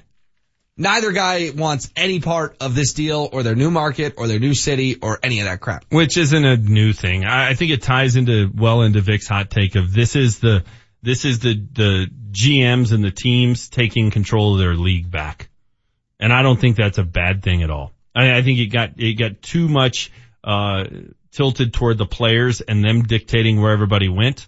Uh, look, would any of us like to? Would, would you like to walk in today and uh, somebody here in management says, "Hey, uh, we traded you to the Kansas City station, so uh, you know." bone up on your Chiefs info because you're heading over there. No, you wouldn't want to go home and pack up stuff and buy, you know, rent a U-Haul and hit I-70. That would stink. Yeah. You also don't make $14 million. I was going to say, sports talk radio trades don't generally happen. I mean, it's, I just, I don't feel sorry for these guys that they have to go live the life of luxury in a different city. You got to go live in San Antonio instead of Toronto and travel around and charter jets and stay in the Ritz Carlton and make gobs of money. Oh, Yeah. woe is you. San Antonio has mansions as well. Go tar roofs in Shreveport if you'd rather do that. All right, Jesse, let's go. Power five question of the day. What can we not get enough of today? So hot right now. Let's dive into the Power 5. Brought to you by Johnson Auto Plaza, where first time buyers become lifetime customers every day. Taking it away, Isaiah McKenzie on his four, looking for room, in trouble, loses the ball. Sonoris Perry is there, but it looked like McKenzie had recovered the fumble, but it's a safety in any event. Ah, like the sun rising. Isaiah McKenzie fumbling. They are bound to happen. Hit us up 30933 on the altitude 950 text line to use the word that Manchester and I discussed. Who's the biggest boob in Denver sports history? Yeah. Biggest bonehead moment, player, whatever. Biggest bonehead. bust. We need a player. We need an athlete. Just Or a guy. coach. Or a coach where you're just like, oh my gosh, this guy is incompetent. Hit us up 30933, the biggest buffoon in Denver sports history. There's a lot of them. Uh, I will get things kicked off with, of course, my least favorite NFL head coach ever, one uh, Jonathan Fox. John Fox. he went to a Super Bowl. Come on. Peyton Manning went to the Super Bowl. Fine, but John, John Fox is your choice over, just with that team, over Josh McDaniels, Vance Joseph. Yeah. Wade Phillips is a head coach. I mean, you're going with John Fox. Is the biggest buffoon in Denver sports history. Okay, and then you go to other teams. It just stick to coaches. You're putting him ahead of Dan Hawkins? Dan Hawkins. It's Division One football, was brother. Dan handed the best quarterback or one of the best quarterbacks of all time? No, he was handed his son. he wasn't handed his son. He was the buffoon who decided to recruit his son and didn't think that would impact the ability to recruit a quarterback. I'm just telling you my answer. Texts are already flown in. 309. John Embry doesn't make your list? What's your answer? Well, I'm giving you some of them. It doesn't have to be coach too. It can be player. I mean, we've already gotten 17 Rahim Moores. And he's a, that's a, that's a pretty big buffoon moment. I, you know what though? I, I really have a hard time getting on a guy. Now, I was mad at him at the moment, but in, in hindsight, I have a really hard time, and it's the same way I am when I'm coaching, getting mad at someone when they just make a physical mistake.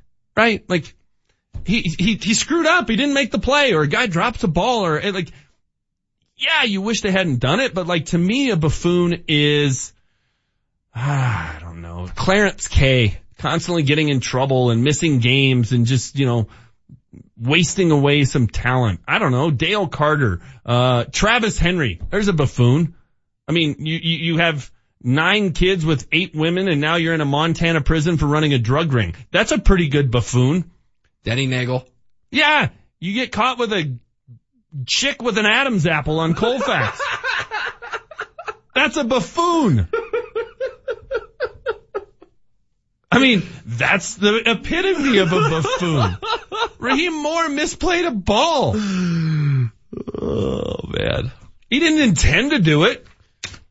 He didn't get in his car and go trolling. Uh, we're getting some Brian Shaw suggestions. The problem is, is we're getting two different spellings. well, there's two different candidates. Yeah. And we're not talking about the world's strongest man, Brian Shaw, who Right, also right. is in, in Colorado. Brian Shaw, the head coach, yes, he makes this list. He's a candidate. He was a buffoon. I actually give him some credit for trying. You know, it, it be, in hindsight, you kind of look at it and go, you're reading books about millennials, but what, what did you want him to do? Not try anything? Not try and relate to the guys? At least he gave it an effort. At least he was like, oh man, I, I, I'm striking out here. I need to do something different. I give him a little bit of kudos for that, but he was a total inept coach. Uh, Jeremy says Eric Decker, dude, quit tripping over hash marks. Again, it's physical, physical mistakes. I- I'm not that upset about those. Yeah, but that dude tripped all the time. He was a damn good receiver. You wouldn't yeah, want Eric who Decker. Couldn't, who couldn't run in the open field because his shoelaces were in the Okay, way. so classic Denver sports take. We don't like Eric Decker, but we can't wait to see with Courtland Sutton. I mean, they might as well start creating a spot on the facade down there because that guy's Ring of Fame induction is just a matter of time. Yeah, but has Give Courtland Sutton break. ever tripped over the 35 on his way to a touchdown? Has he ever run across the 35 on his way to a touchdown? Yeah, at SMU. You, you did, you did kind of warm my heart with the SMU mention. A lot of these coming in. Gosh, you guys are good. Oh, I can't. Come on. I'll say it, but it'll make Manchester mad. TJ Ward throwing a beer at a strip club bartender. It's a buffoon move if he actually did it. Yeah, it's a buffoon move. I don't know. Why would that make me mad? I like TJ Ward, the player. I love Aqib Talib, the player, and he was a buffoon at times. He got shot. He shot himself in the butt. that may be more, Allegedly. more of a buffoon move than picking up a chick with an Adam's apple. That- that- you shot yourself in the butt. Keep them coming, 30933. We've getting a lot of them. We'll read more on the other side. Plus, it is time. The Manchesters, in honor of the ESPYs. I hope and I know you all will love these. It's James Merrilat's award for Denver sports for the last year. You got the Vic Lombardi show on Altitude 950. Home of the Rapids, the Nuggets, the Avalanche, and Denver's best sports talk all day long. Let's go, let's go, let's go! Denver's all sports station. Altitude 950. Do you love sports? Think you have what it takes to be a producer or an on-air host? Call the Colorado Media School now for more information. 303-937-7070. Hey, Avs fans, it's Marc Moser, voice of your Colorado Avalanche. The kid is gonna break away and shoots and scores! For the price of a cup of coffee per day, you can get season tickets for your Colorado Avalanche with an Icebreaker membership. Visit ColoradoAvalanche.com for more information and go Avs. And the building is on fire at Pepsi Center! Dad, are you going to be home in time for my school play? I'm gonna try my hardest. And don't forget about my ball game on Saturday. Yep, I'm planning on it. That's what you said last week, but you weren't there. I know, and I'm sorry. My job takes me far from home and is important to our family. I can't always get home when I'd like to. Does this sound familiar? I bet if you're driving trucks for a living, this is your life. Well, it doesn't have to be that way anymore. The Safeway Distribution Center at Colorado Boulevard and I-70 is hiring Class A CDL drivers. The best part about this job is you get to go home when your shift is over. They'll treat you with respect. Plus, the pay, health benefits, and retirement package are all outstanding. You'll start out earning $22.49 per hour and could be earning up to $24.99 per hour in no time. And if you apply today at SafewayDenverDC.com, you could receive a hiring bonus of up to $5,000. For job requirements and to apply, log on to SafewayDenverDC.com. Is your car in need of some work? The last thing you can afford is to have your car break down on you. But you can't afford to get ripped off or be taken advantage of by some shady mechanic. That's why you should take it to Ken's Auto Service. Ken's Auto Service is family owned and operated on the northwest corner of Chambers and Mississippi. They're a AAA approved business that takes their code of ethics to heart. And their work has a three year, 36,000 mile parts and labor nationwide warranty. Find them online today at KensAutoServiceInc.com. The Colorado Rapids will face off against Argentine giants Boca Juniors in a friendly match presented by Western Union on Tuesday, July 24th at Dick's Sporting Goods Park. Kickoff is at 7 p.m. Oh, what a goal! What an absolute peach! Don't miss Tim Howard, Edgar Castillo and the Rapids as they square off against one of the most famous teams in soccer, featuring World Cup veterans Carlos Tevez and Christian Pavel. Tickets are available now at coloradorapids.com. The Altitude 950 traffic update. An accident on southbound I-25 just after the 136th Avenue Bridge, clearing off the right lane, so watch for activity. Traffic is brought to you by CC's with new Italian style flatbread, salad, and dessert. Southbound 225 heavy and slow this morning between Iliff and the spillway from an earlier accident near Yosemite. Why settle for a tiny value meal when you can have endless value on CC's buffet? Like meat eaters, stuffed crust, and new Italian flatbreads, the buffet's a better way. CC's for a limited time. I'm Chris McLaughlin with traffic on Altitude 950. Altitude 950, Denver's all sports station. Now, back to Vic Lombardi. I love that the Final Five won the most Olympic medals of any U.S. women's gymnastics team ever.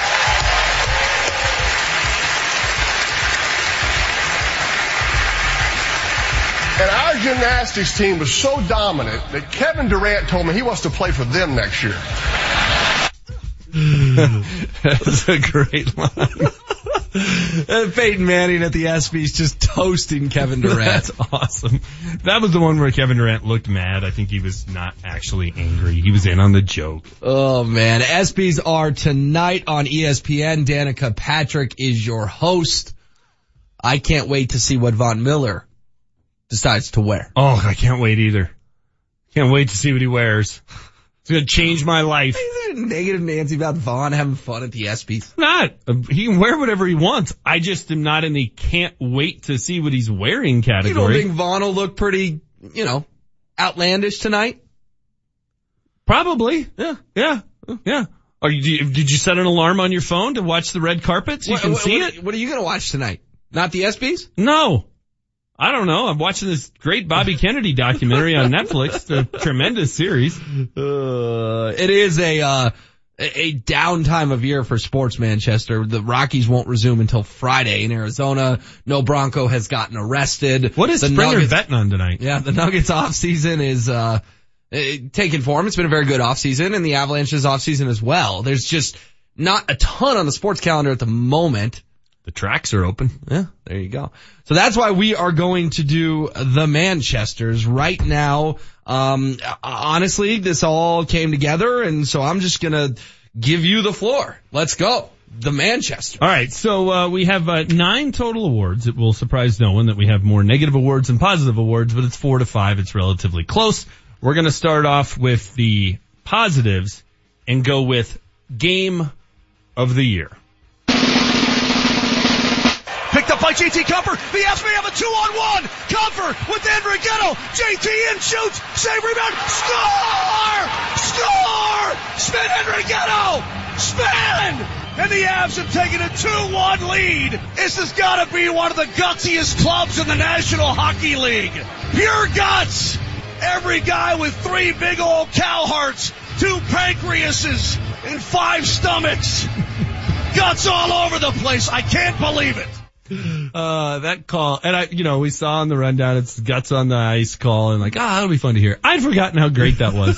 it's just tremendous. Every time we play it. So the Manchester goes to, Uh, it goes to uh, game five of the first round playoff series between the Avs and the Predators. Just to reset the stage, the Avs were down 3-1 in the series. They were in Nashville for game five. They were down one nothing late the last five minutes of the game and then five minutes of the third period. And we're all sitting there basically kind of resigning ourselves to the fact of, you know what? What a nice season. It was a really good year. They got there. Uh, they, they, couldn't win game five on the road with a guy named Hamburglar in net. They, they gave it a good effort. They lost one nothing. The, the winning goal was kind of a garbage review type of deal. We were Yeah. going to complain a little bit about that, but we'd resigned ourselves to the fact that they had lost. Then they get the amazing goal where MacKinnon kind of waits his time, waits his time, waits his time, hits Landeskog right in front of the net for an easy, uh, makes PK Subban goal. look silly. Exactly. PK's on the ice as Nathan's dancing all over the place over to Landy. It's one one and you start getting a little hope and then you get the, the breakaway there and Moj loses his mind and they win game five and come back here for game six and is like bonus time. It was just the game they really had no business winning heading into it because Nashville's so good on, on that, uh, on their home ice and the way that building is. They had no business winning it going into it. They had no business winning it when they're down a goal late in the third period. Best game of the year, Avs game five in Nashville. What's interesting is I don't disagree with your selection for the first Manchester of our show. But you know what you could have gone with is game 82 against St. Louis. Oh yeah, for sure. Yeah, and that also had to be in the running uh, of things you probably thought about when you were coming up with these It awards. was uh, it was in contention most of the games of the year. Now, just to give people, this is the trick when you do it mid-year. Like, a well, are we just doing this calendar year? I went back to last July, so basically a full 12 months. So we just missed out on the Nolan Arenado walk-off on Father's Day because that was more than a year ago. All right, let's move on in the Manchesters. What's next? All right, next up we have Team of the Year. Puck is down into the ab zone. Time is winding down. Two to go. One to go. And the Colorado Avalanche will go to Nashville to take on the Predators. They're back in the Stanley Cup playoffs. So this was really a two-team race. Uh, well, I mean, it depends on where you want to go. The, if we're being honest, the Colorado Eagles certainly could have been in this conversation, but we kept this to, uh, you know, teams that play in the metro area.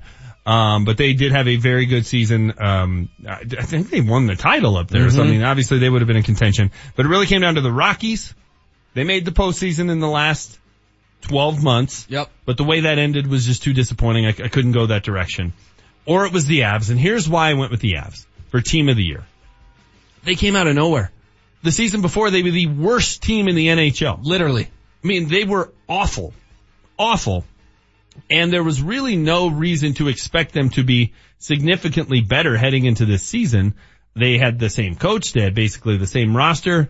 They made the Matt Duchene trade. They went to Sweden and they came back a different team. They had that 10 game winning streak where they were the talk of the NHL. They win game 82 on their home ice to get into the playoffs. They had the series against the defending Western Conference champs that they gave them all they wanted. It, it was just more than anyone could have expected. The Rockies had a had a fun season, made the postseason for only the fourth time in, in franchise history. That was cool. I thought the Avs gave us a ride that was more fun. Yeah, I would agree. The story of the year in Denver was the Colorado Avalanche massively overachieving. Uh, I was fortunate enough to be deemed hockey will by you and Vic. I covered Mm-hmm. every single Avs home game.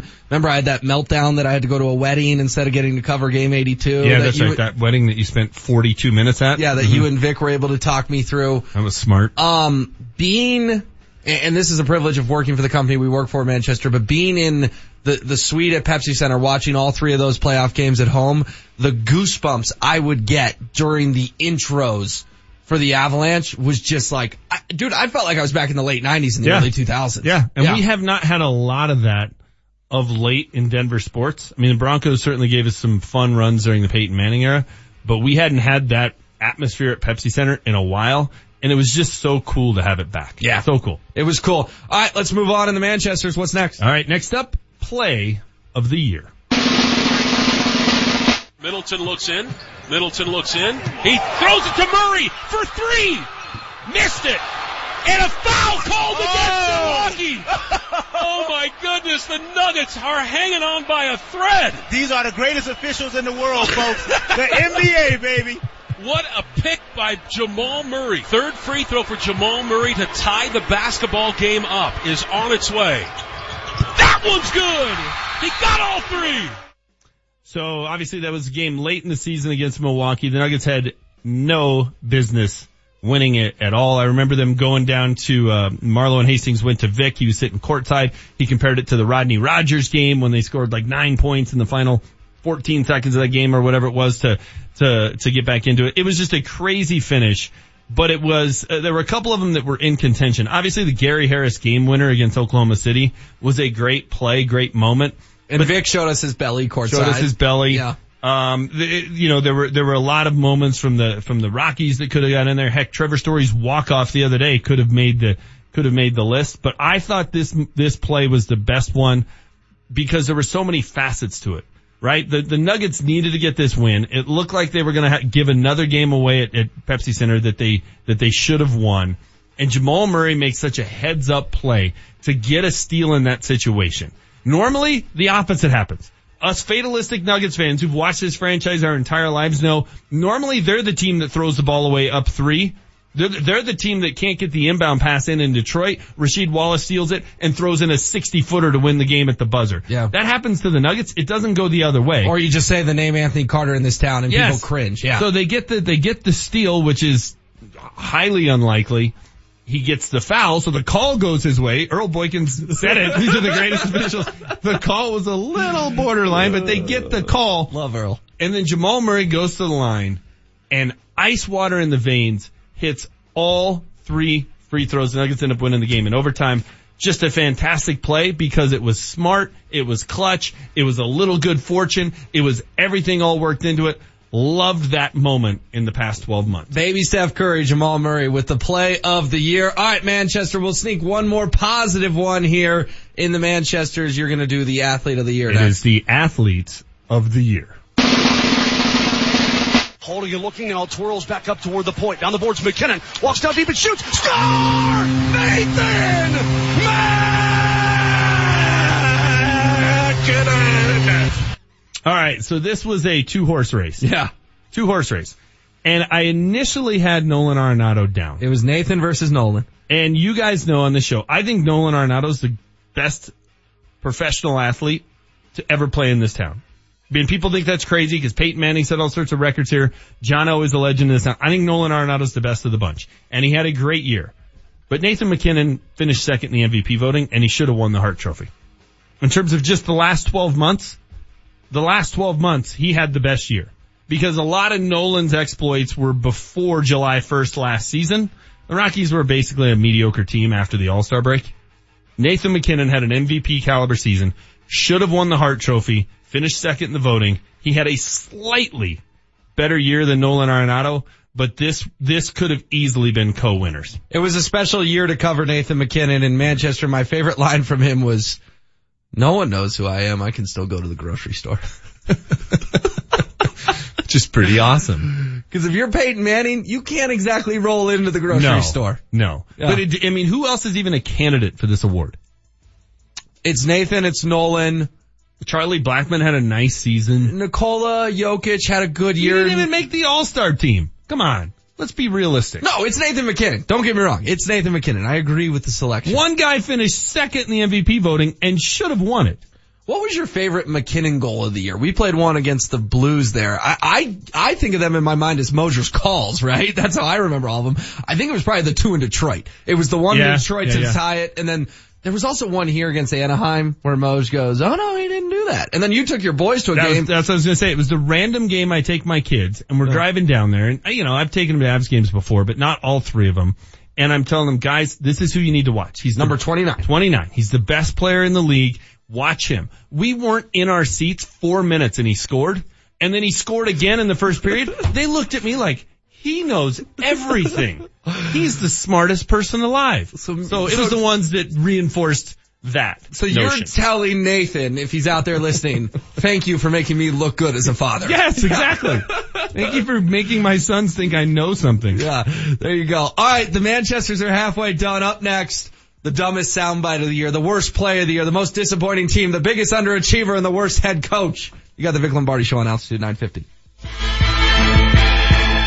Big news in Nuggets Nation. Thursday night, the Nuggets were wheeling and dealing again. Acquiring the IT department. Isaiah Thomas, guy who's played for now four teams in 12 months. You have now three pieces on this team you're really hoping can get healthy. This Nuggets offseason has been lit, and no one keeps you on top of it like the home of the Denver Nuggets. This team is going all out offense. Everybody said, well, I gotta get defense, gotta get defense. I said, dude, go score 120 every night. Who's gonna beat you? What's next? Get it here. Altitude 950. Getting out of debt can seem impossible, but it doesn't have to be that way. Marc Moser here with Gabby Maldonado from American Financing. Now, Gabby, explain to me how a low rate mortgage can help you get out of debt faster. By having high balances on credit cards or student loans, you're getting hit with double digit interest fees that can deplete your savings. Manage debt smarter by consolidating it into a lower rate home loan. You can save up to $1,000 a month and you'll pay less in overall interest. You may even be able to improve your credit score. You know, that makes so much sense. A mortgage rate that's 5% or less versus a credit card that's as high as 24%. Why wouldn't you move that debt into your home loan? Guys, it's time for you to stop wasting money on interest fees and start saving up to $1,000 a month. Call now and you can close in as fast as 10 days. 303-695-7000. 303-695-7000 and tell them Marc Moser sent you. Or go to AmericanFinancing.net, the official mortgage company of Altitude 950. NMLS 182334, regulated by the Division of Real Estate. If you're going to get a car soon, do it while supporting an incredible cause. It's the 28th annual Children's Hospital Sale going on now through Saturday at all Schomp dealerships off C470 and Lucent. This is the one time a year they add an additional discount on top of their already low prices and then donate to the Children's Hospital of Colorado's burn unit. Over the history of this sale, Schomp has donated over $350,000. Be a part of something amazing. Check out the offers at Schomp.com. Schomp Automotive. One price, one person, one hour. Hey, Avs fans, it's Marc Moser, voice of your Colorado Avalanche. He scores!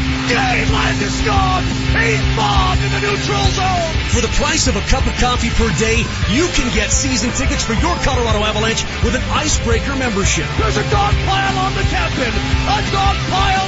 He threw it from inside of his own blue line! Visit ColoradoAvalanche.com for more information and go Avs!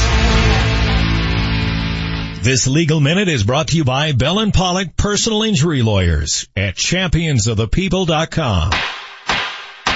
Hi, I'm Gary Bell with the law firm of Bell and Pollock. This is your legal minute. We're here to teach you and educate you. You're injured in a car crash. You're off to the emergency room or maybe urgent care. How in the world is the insurance company for the at fault party later going to use the emergency room records against you? They can't do that, can they? Sure they can. They try every time. You go to the emergency room, maybe they do an x-ray of your neck. They say it's not remarkable, it's normal. They do an MRI of your low back. They say it's not remarkable, it's normal. The insurance company says your MRI and your x-rays were normal. What's your problem? Why are you still symptomatic? Your x-rays and films and radiographic studies were normal. What is your problem? You need a legal game plan. You need to understand what to do. Bell and Pollock, championsofthepeople.com will help you.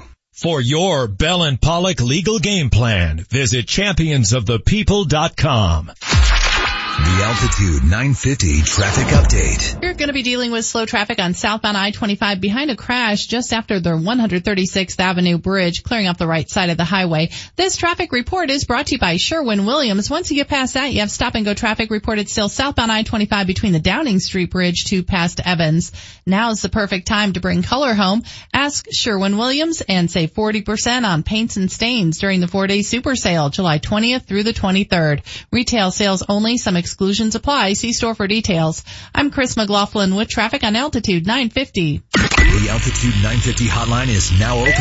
Call 303-753-0950 to join the show.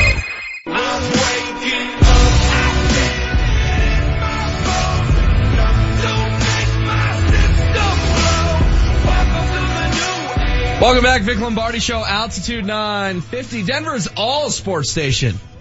We're talking sports this morning here. All these, uh, I don't know, uncertainty on the Denver sports scene, but a lot of excitement, Manchester. Uh, It's an exciting time to be a sports fan in Denver, Colorado. Uh, yeah, sure, okay. No, it is. I mean, It three is. of the four teams are doing this, and you No. can't see me right now, but three of the four teams are on the uptick. It is. I just with with training camp looming, you know, it starts in less than two weeks. It starts what a week from Saturday. But aren't you more excited for Nuggets and Avs than you are for Broncos? Oh, I'm more excited. Well, in terms of expectations, yes. I mean, I my expectations for the Broncos, the team that's getting started next, is that they go 500. I'm excited about the Rockies sec- in the second half. Yeah, we'll see but what they it's can like do. cautiously optimistic. And if you missed the news, Ken Rosenthal reporting Machado to the Dodgers will be happening. I'm excited about CU. Steven Montez on the watch list for Maxwell Award, I believe. Yeah, CU football will be fun to keep an eye on this year. Are they doing the Rise again? Are they they doing their own documentary? I don't know. The Rise that was a great series. is the. Rise real Manchester? We're fixing to find out. I, I think this year is whether or not Mike McIntyre's got the Rise or if that was a Last year was a bit of a reality check. This year we'll find out. Mm, was that was was 2016 an aberration, or was it the start of something? We're we're gonna find out this year. CU hoops. Teflon Tad got a big season coming up, saying he wants to make the NCAA tournament. All right. We're rolling with the Manchesters. We did the positive, but they're the Manchesters for a reason. We're doing the negatives. In honor of the ESPYs tonight, it's our very own award show. What's next? All right, up next, the dumbest soundbite of the year. But it's important to have great preparation each week. We had a great week of preparation. We had a good week of practice. oh, that was me doing it. Was the dumbest soundbite actually VJ or my imitation? That was pretty good. So Had you're good week of practice. his just incessant rambling about how well they practice and just ticking Broncos fans off because they're getting their butts kicked on Sundays. Uh, yes, it was constant from Vance Joseph. Uh, and, and almost to the point where by the end of the year, I felt bad for VJ. It, it was just, he was, it was so clear he was in over his head and didn't know how to answer the questions and didn't know what to say or what to do. Uh, he was the guy who looked like he had no idea which button to push. He was, he was MacGruber trying to undo the bomb and had no idea and he was about to clip the wrong wire. That's just what he was. And it was all year long. So it was sort of a, co- a collection of dumbest sound bites, but he constantly told everyone how good the week of practice was. And then they would go out and just look like a team that was totally ill prepared to play. Well, and the fact he's still the head coach of the Denver Broncos is kind of mind boggling, right?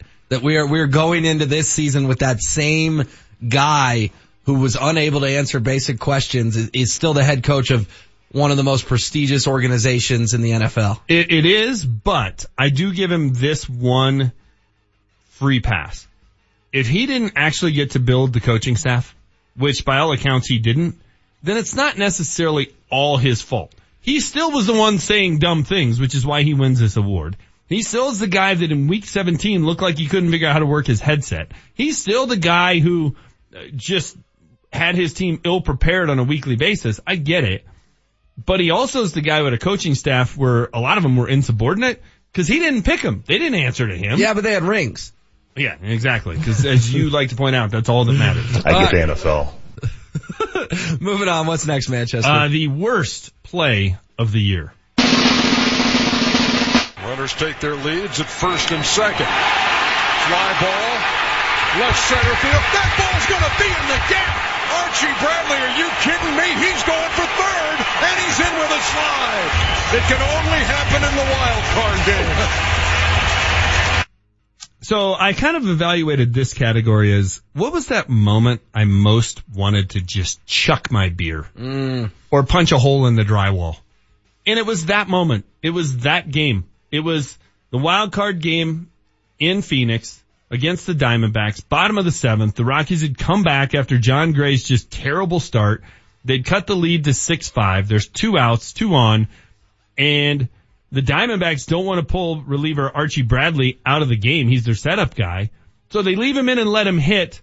And your guy, Pat Neshek, gives up a triple to a relief pitcher that scores two runs, makes it 8-5. The Rockies kind of get back into it, but then Greg Holland does essentially the same thing. Like, that was the game. It was the moment of the game. All the momentum was on the Rocky side. They Yep. get the third out there.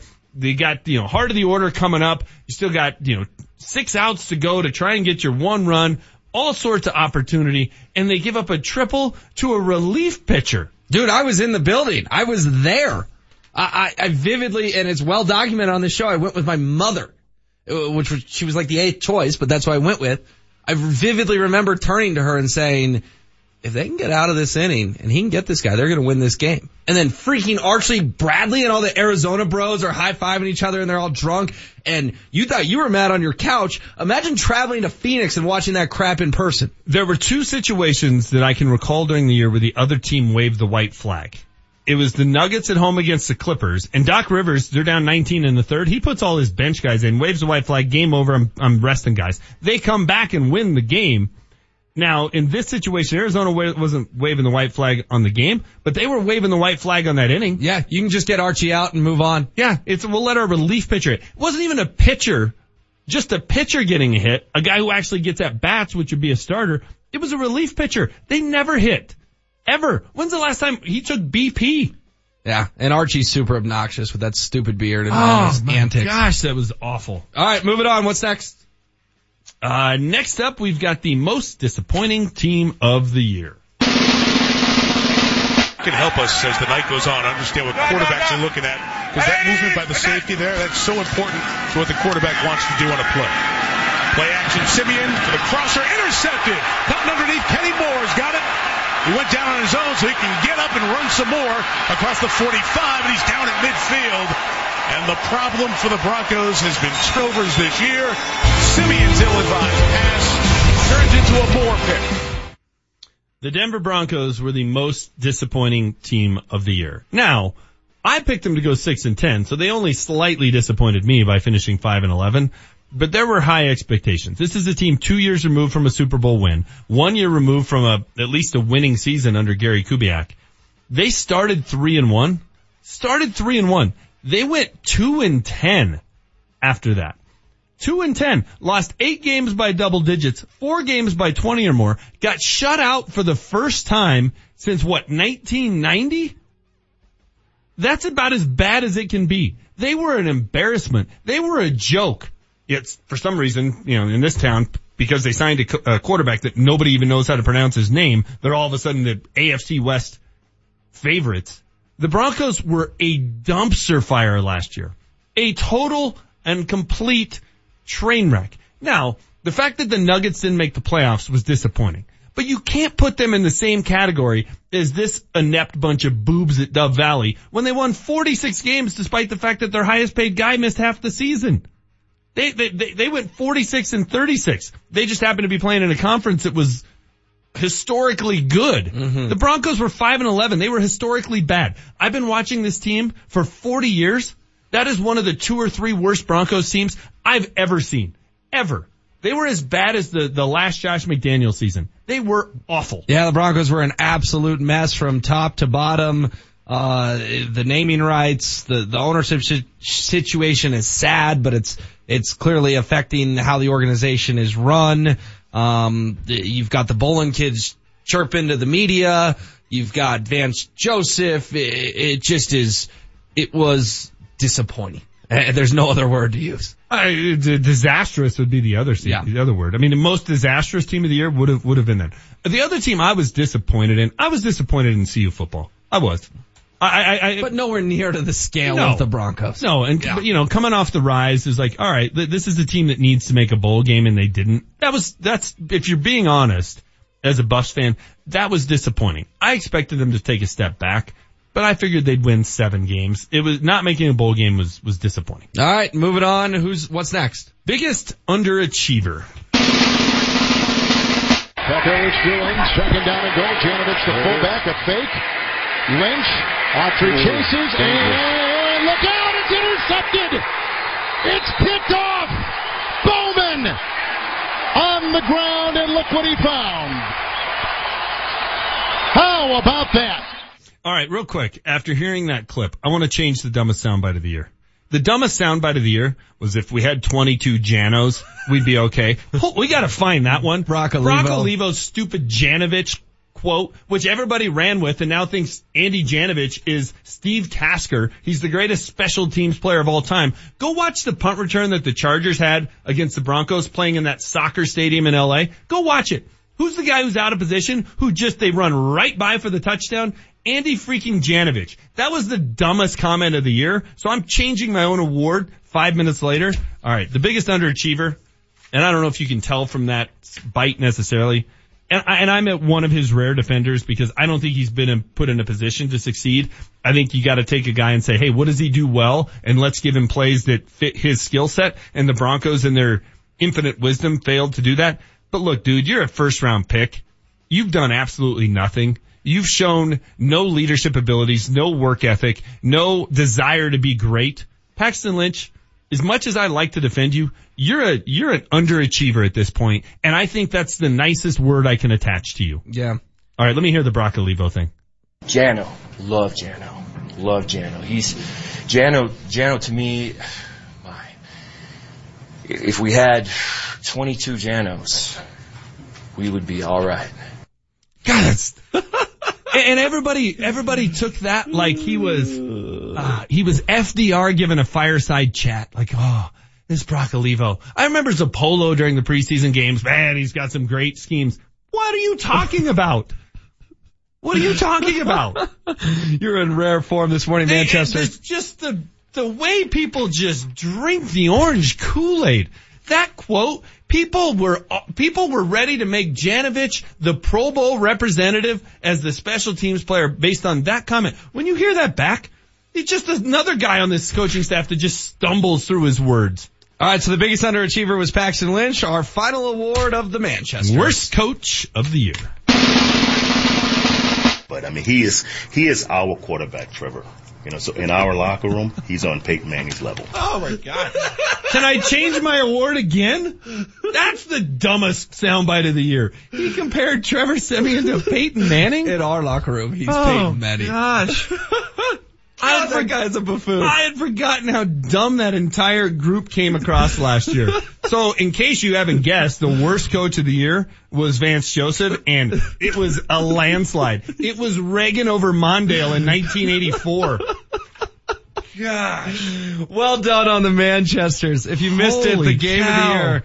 Avs game five in Nashville, the team of the year, the Colorado Avalanche, play of the year, Jamal Murray steal at the end of the Bucks game, athlete of the year, Nathan MacKinnon, dumbest soundbite has changed four times, worst play of the year was, uh, Pat Neshek throwing a frisbee slider to Archie Bradley, most disappointing team Broncos, biggest underachiever Paxton Lynch, worst head coach Vance Joseph. All right, when we come back, I want to have the three candidates for dumbest soundbite. Right? It's the it's the constant great week of practice. It's Jano, and it's the Peyton Manning comparison of Trevor Siemian. And we'll let the people on the text line decide. We'll play them. We'll give you a one, two, or three. I don't know what the order they are now. And just text us the single number, what you think, at 30933. We'll let them break the tie because I can't decide. Hit us up 30933 on the Altitude 950 text line. Let us know what you think of the Manchesters this morning in honor of the ESPYs tonight.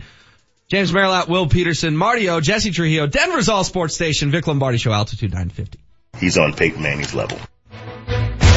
The Roxons have clawed their way back to within two at the All-Star break. Monday afternoon, Marc Moser broke down the first half of the season with Rockies skipper Bud Black. We've been playing good baseball, and I think the guys are, are excited about it. How we pitched, uh, how we swung the bats. Your team mentality got tough. That's what it is. That hey, we can do this. It's time to do this. DJ's big swing on the day game before we went to LA. That might go down as one of the biggest hits of the season. And then from there, we just kept pitching well. What's next? I think this thing's going to go down to the to the last couple weeks of the season. To hear the whole conversation, click on the podcast page at altitude950.com or open the Altitude 950 app. Have you heard about the best refinance deal around? Credit Union of Denver has an auto, motorcycle, or RV refinance deal that will blow your socks off. Bring your respective loan over to them and receive at least 2% off your current rate, $200 cash, and then take a two month payment vacation. They like to call it the power of two. It's so easy to do. Just go online and apply at smartlikeyou.com or give them a call 303-234-1700. That's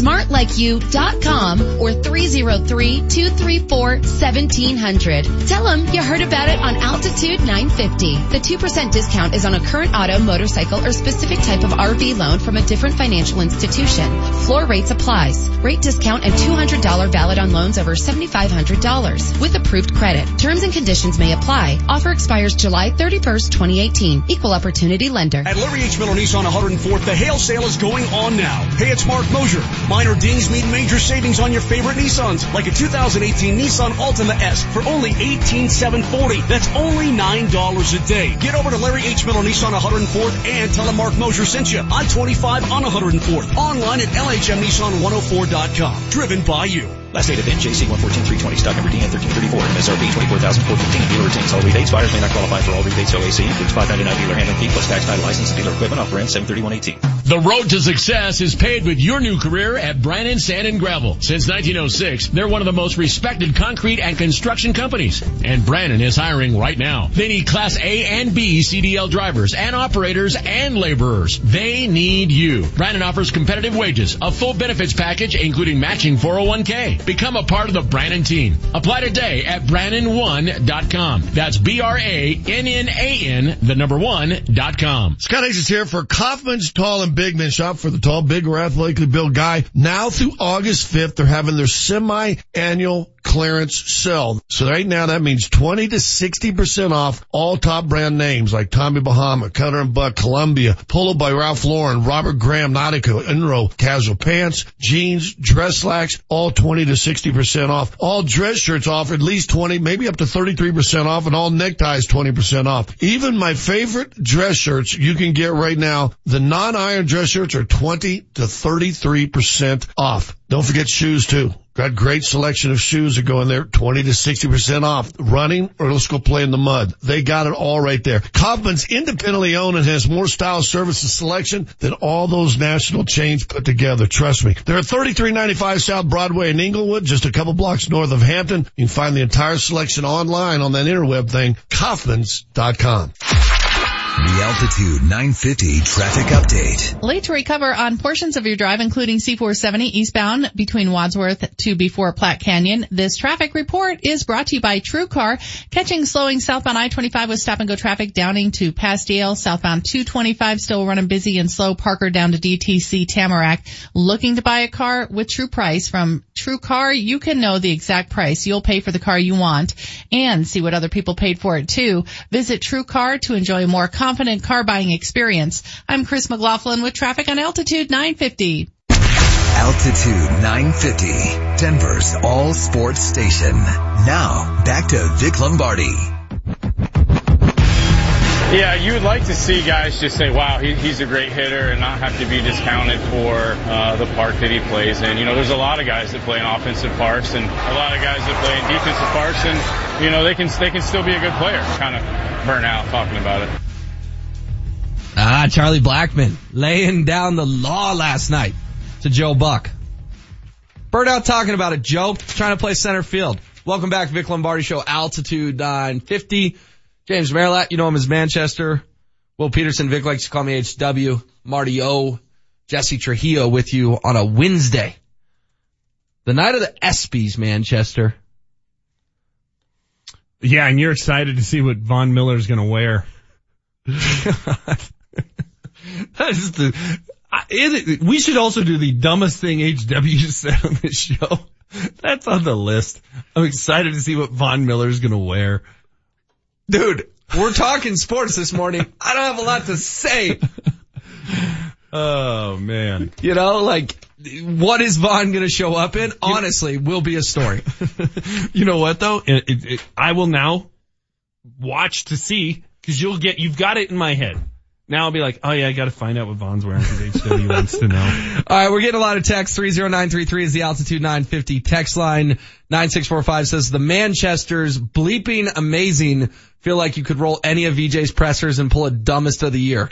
that was Nick in Northern Colorado. Uh, 1647 says, WTF, I hadn't heard the quote about Siemian being on the same level as Manning. Just adds to the list of idiotic things VJ said. Dumbest sound of the decade. I'd forgotten it too. That was, that was brilliant. Oh my gosh. 8473 says Sergio Dip, Vance Joseph having the time of his life was a dumb soundbite. Having the time of his life. Okay, that's number four. We're gonna do the candidates here. That's four.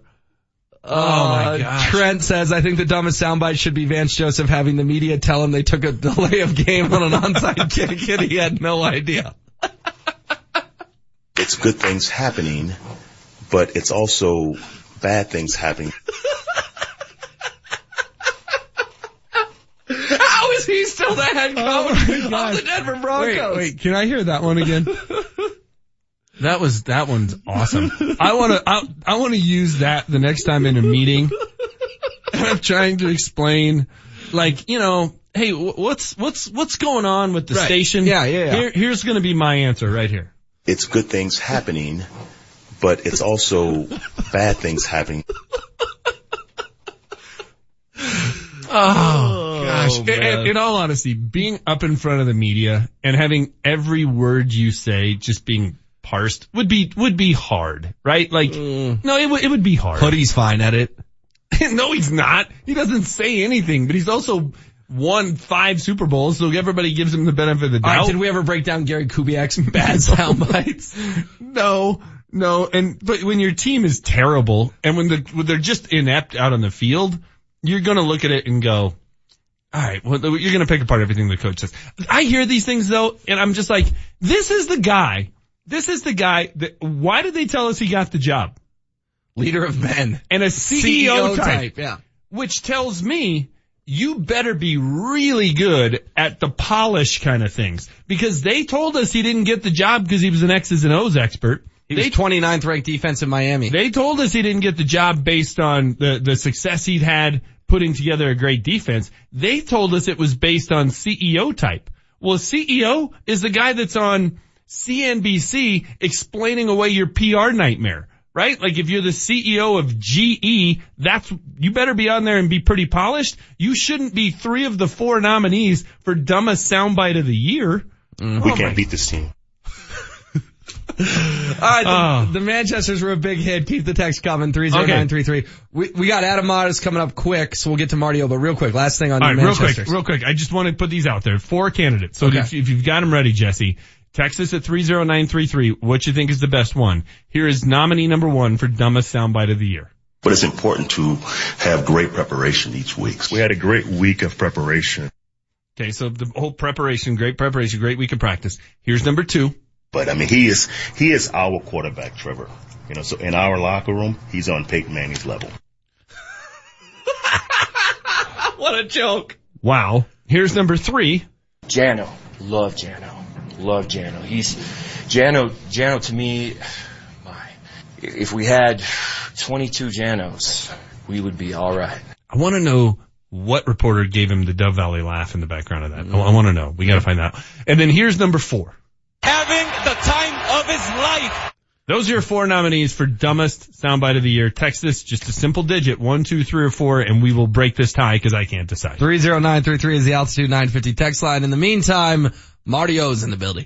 It's time for your morning sugar fix. Instant sugar high, sugar high, sugar hit high, sugar high. Brought to you by Lamar's Donuts. Going beyond the news to bring you the sweet stories. Woo-hoo-hoo, sugar slam. Shake that.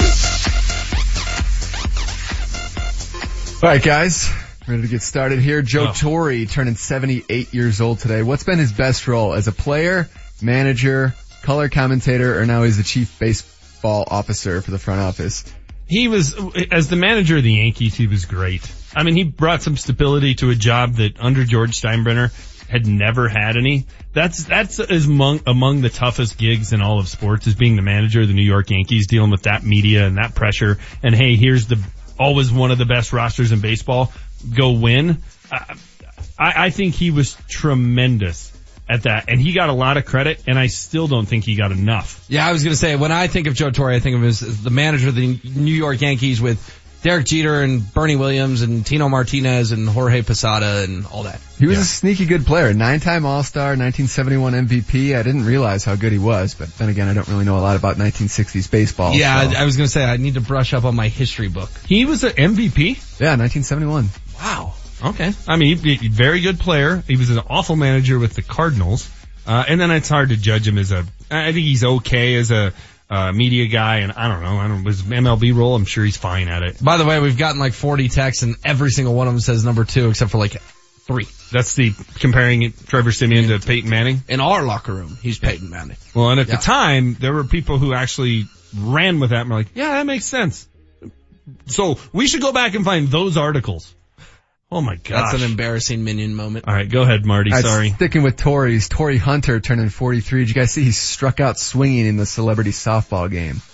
Really? Yeah. Hmm. Potential Hall of Famer whiffing on a uh, 26 mile an hour fastball there. Torii's more famous for his glove though. I vividly Yeah. remember him robbing Barry Bonds in Milwaukee in an all-star game. That was a big one. T-O-R-I-I, Torii Mhm. Hunter? That's right. He's got 2,400 career hits, so it's no slouch. He's a very good player. How do you strike out? Is that just where it's a, a former ma- major league player trying to go up there and not just like be that guy that's trying too hard and he just ends up whiffing because he's half swinging? Probably. Andre Dawson took a ball off the noggin as well. Did you see that? No. Little I, I- I can't say misplayed it. celebrity softball game was on my mind. Well, you didn't see the the gaffs on Twitter. I mean, they were pretty funny. My own softball game was on my mind. Yeah. Okay. Yeah. Great. All right. Uh, this day in 1954, the Cardinals were down eight to one in the fifth inning. The sun was setting, and in an attempt to uh, have the umpire call the game due to darkness, they started. The Cardinals started making pitching changes. They made four in one inning. The umpire saw what was going on and said, "Hey, you guys forfeit the game for trying to stall."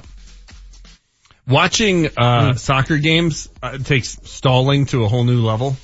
Um, where they're like begging guys to get up. Like, we know you're okay. Get up. You're killing too much time here. So anytime that they say you can't stall, I'm all for it. And this day in 1990, the Twins become the first team to turn two triple plays in one game. However, they lose the game one to nothing. Wow. Triple plays. Two in one game. triple plays. And you still lose. Mm-hmm. See, that's part of what I love about baseball is the randomness of it. Like, you know, I, I just vividly remember going to a random Rockies Braves game and I see a brawl and then there's a rain delay and we end up sitting right behind the dugout because we were able to sneak down there and then who's on the mound for, the end of the game, Brent Mayne, and he gets the win. First position player to get a win as a pitcher and I don't know how long. Like, who would have thought that's what you'd see at a baseball game by just showing Yeah. up on a random Tuesday night or whatever. And the access at baseball games is fun too. You know, I vividly remember heckling Matt Kemp, my buddy and I giving him crap because his back pocket was out. We're sitting in the front row or whatever. Like, Matt, your back pocket looks stupid. He launches one 480 feet and points to us on his way to the dugout. And I'm like, yeah, I'm sorry, Rockies. I just cost you a Matt Kemp home Whatever, run. dude. Your back pocket's still out. yeah, exactly. Matt Kemp had a good selfie moment last night. I thought I thought those were funny too. I'm sure there's some baseball purist who was just outraged by Offended it. by the selfies. Nah, that's it, fellas. Marty, uh, what did you uh, leave on the uh, cutting room floor? I was staying in 1938. A man named Douglas Corrigan took his plane off from New York City going to California. He read his compass incorrectly and landed in Ireland instead. Wait a minute, wait a minute. He took off from where? From New York City. And he was going where? He was supposed to land in California, but he landed in Ireland. He didn't see the ocean. Right. Yeah, he didn't realize like, Apparently man, it was cloudy that day. there should be land beneath me and I've seen nothing but water and boats. It's a navigational error. He's blaming that on his compass? Apparently he got denied permission to take a nonstop flight to Denmark, so he said it was an error, but I think he did it on purpose. We had a, and I'll tell, tell a quick short story. We, we had a, a mom, uh, you know, in a friend group when we were kids, uh, and she was taking us skiing and she got all the way out to like Bennett before she realized she was going the wrong direction on I-70. Mm-hmm. You just, you go toward the mountains, lady. Like how hard is it? Yeah, wow. Kind of like if you're going to California, you'll be over land. If you're over water, you're going the wrong direction. Never trust your instruments. 8958 says, my God, I'm embarrassed to call John Elway my hero after hearing these Vance clips, knowing he gave this guy not one, but two chances. Oh, we could do Vance. We could do Vance clips for an hour. Yeah. I would love that. Yeah. Uh, someone tweeted us as well, uh, at Altitude 950. Listening to Altitude 950 this morning and now I'm pissed because I had forgotten how absolutely pathetic Vance Joseph was last season. This Wow. is the guy that everybody tried to tell me I was just being negative because I didn't like the hire. Yeah. That's the guy. Okay. Meanwhile, Kyle Shanahan and the 49ers look like they're going to be pretty good. All right, up next, Adam Mares, DenverStiffs.com. Vic Lombardi Show, Altitude 950. Paxton? Paxton's Paxton. Altitude 950, Denver's all sports station. This is the home of the Colorado Rapids. Coming up on Saturday night, the Rapids travel to Utah to take on Real Salt Lake. Kickoff is at 8 o'clock with Connor Cake on the call. KKSE, E, Parker, Denver, home of the Colorado Rapids, the Denver Nuggets, and the Colorado Avalanche. Denver's all sports station, Altitude 950. Now, back to Vic Lombardi. My dream was not like uh, to sign a big contract or whatever. My, my, my dream is to um, have fun winning the games, win some championship, championship rings, whatever. So it's a big, it's a big part, uh, it's a big, um, like a part of contracts and all that. It's a big part of the basketball, but I think um, winning is the more, most important thing. That's Nikola Jokic talking about wanting to win rings. Of course, he was the big news of the Nuggets offseason. His max deal gets done. Nikola Jokic, the Joker, will be in Denver playing basketball for a long time. Welcome back, Vic Lombardi Show, Altitude 950. James Merrilat Will Peterson rolling with you until 10. We'll go out to our hotline, bring in Adam Mares, DenverStiffs.com. Adam, we'll start here. Isaiah Thomas deal becomes official, one year, two million dollars. Uh, your reaction to the Nuggets officially bringing in IT to be the backup point guard?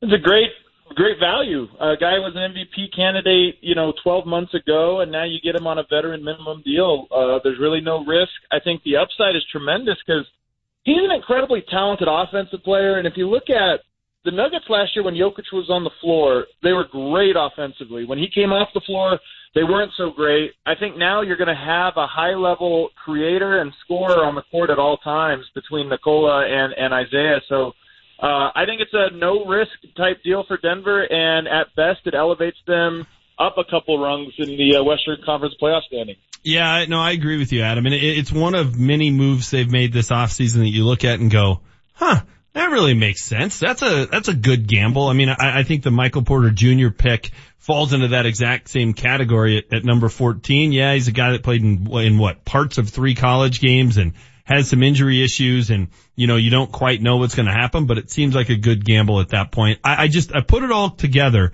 and I'm trying to figure out in my mind how to evaluate their offseason. I had somebody ask me yesterday, what grade would you give them?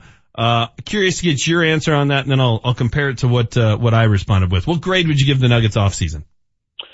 I think if you just look at this offseason in a vacuum, I would probably give them an A minus, maybe B plus. Um, you know, they made the moves that were available to them, and, and a couple that were, went under the radar. The Isaiah Thomas one, I don't think anybody saw coming until it happened.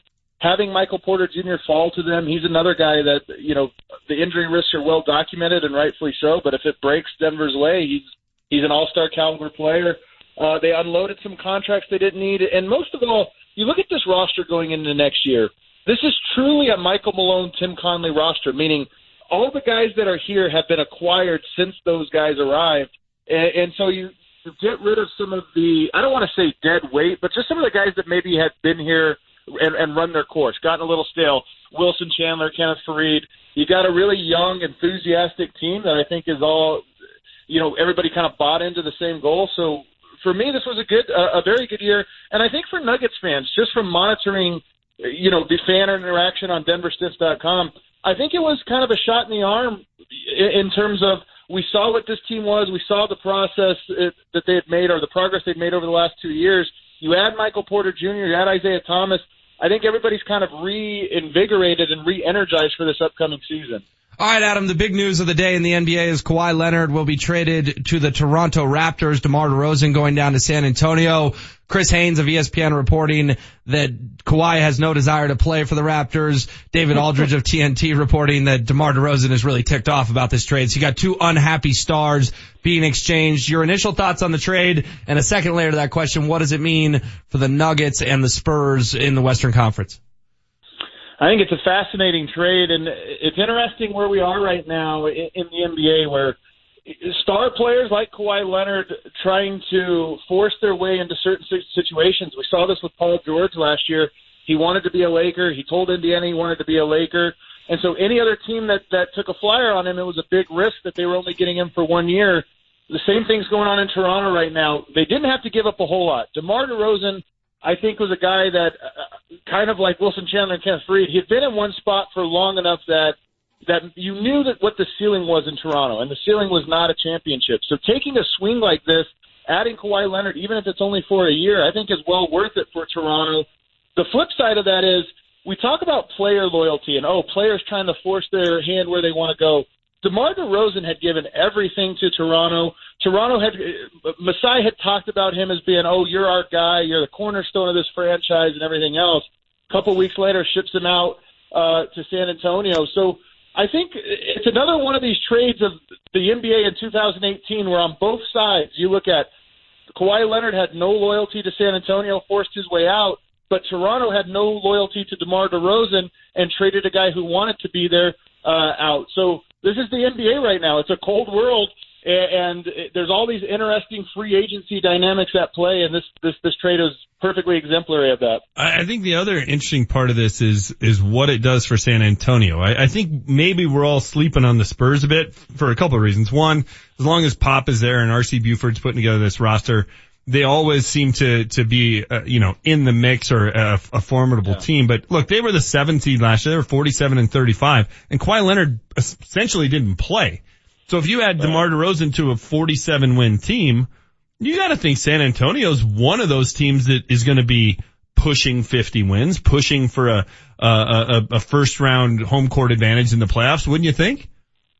Well, the Spurs, as you mentioned, the Spurs are the Spurs. They do it every year. So I, I, until they don't, I'm going to just always pencil them in for the playoffs and pencil them in for right around 50 wins. But another, so the trade involved Kawhi Leonard and Danny Green from from San Antonio. And why that's interesting is San Antonio was already the rare example of a team in the NBA that didn't have a ton of three point shooting. Danny Green, their best option there is a three point shooter.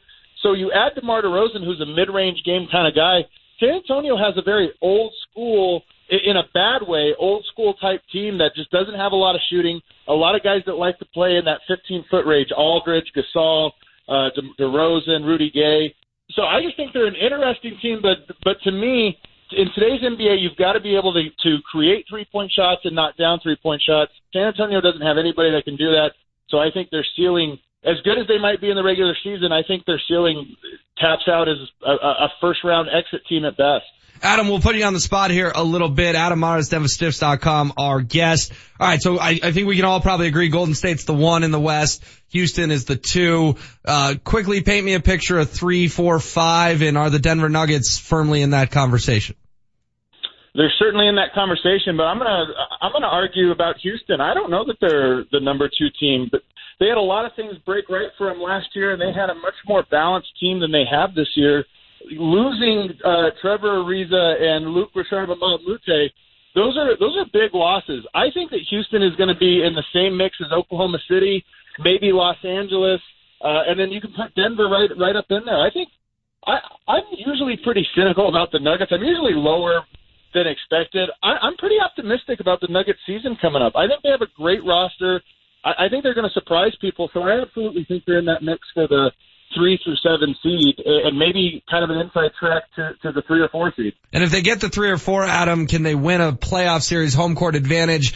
Is that the expectation or is that too much to ask to go from not making the playoffs for several years to, hey, not only are you in, but you need to win a series and get that experience and make it to quote unquote the elite eight of the NBA?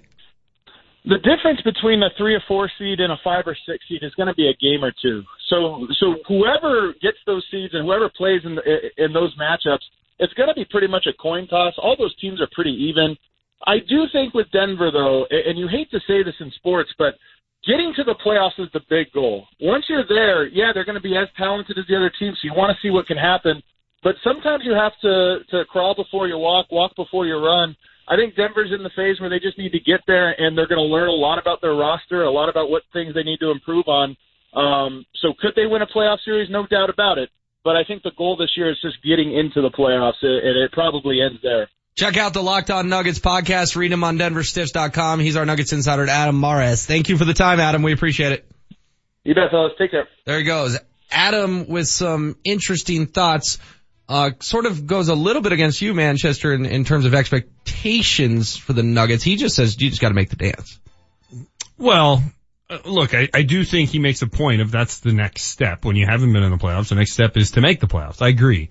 But I also think if you're looking at their win totals, the next step for this team, especially with a healthy Paul Millsap, is being 50-52 range. Mm-hmm. That's typically contending for a first round home court advantage. That's where I think they need to be. Of course, the last time they made the playoffs, they had home court advantage in the first round. They lost to the Golden State Warriors. If if they're healthy all year long and they don't win more than four games, four games more than they did last year, I think that'll we'll be we'll all be looking at it going, well, why?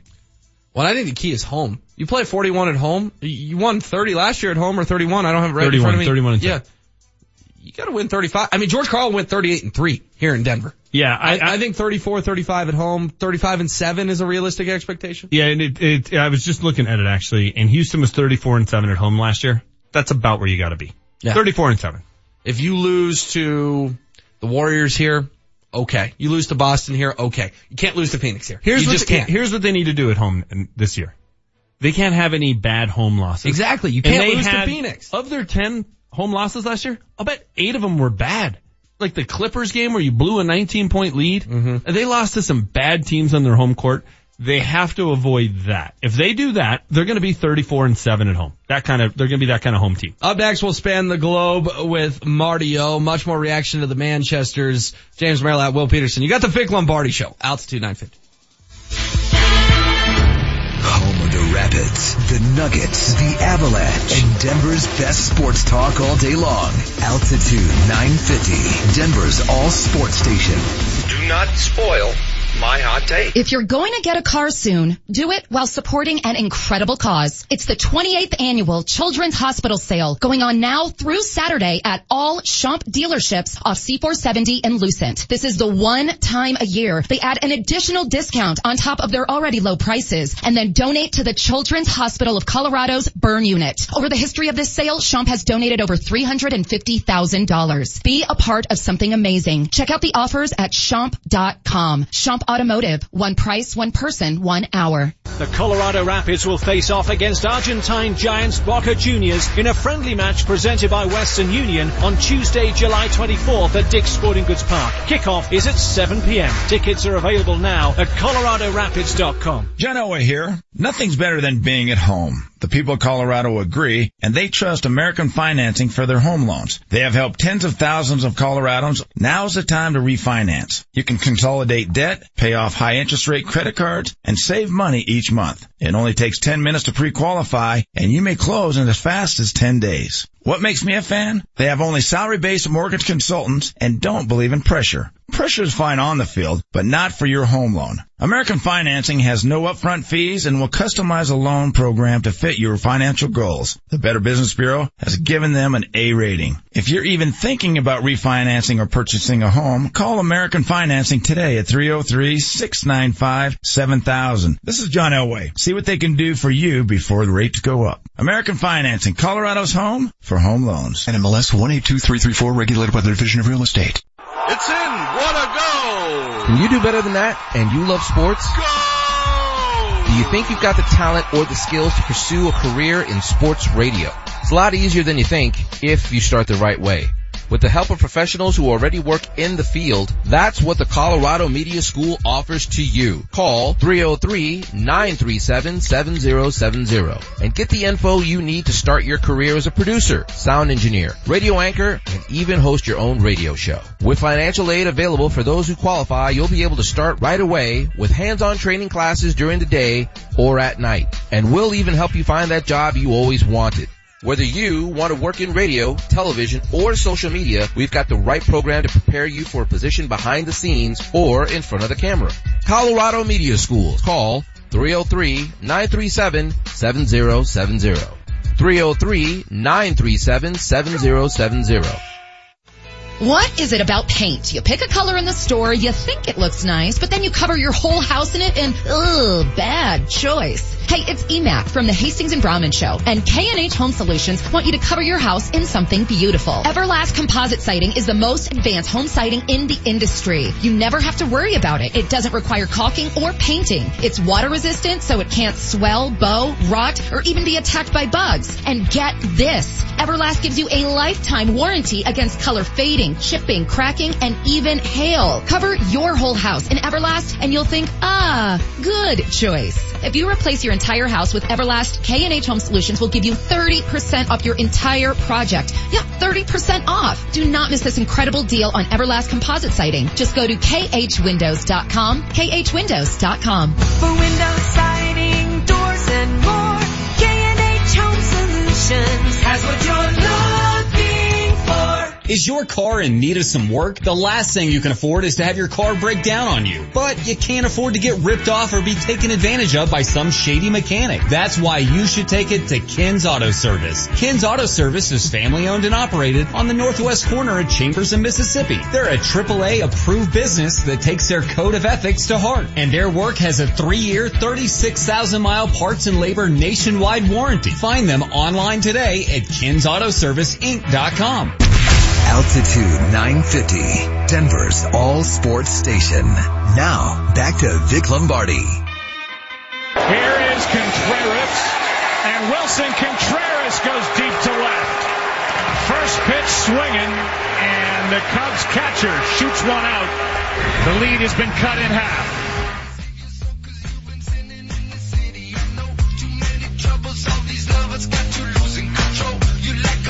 One of ten last night. Contreras going deep at the All-Star game in Washington D.C.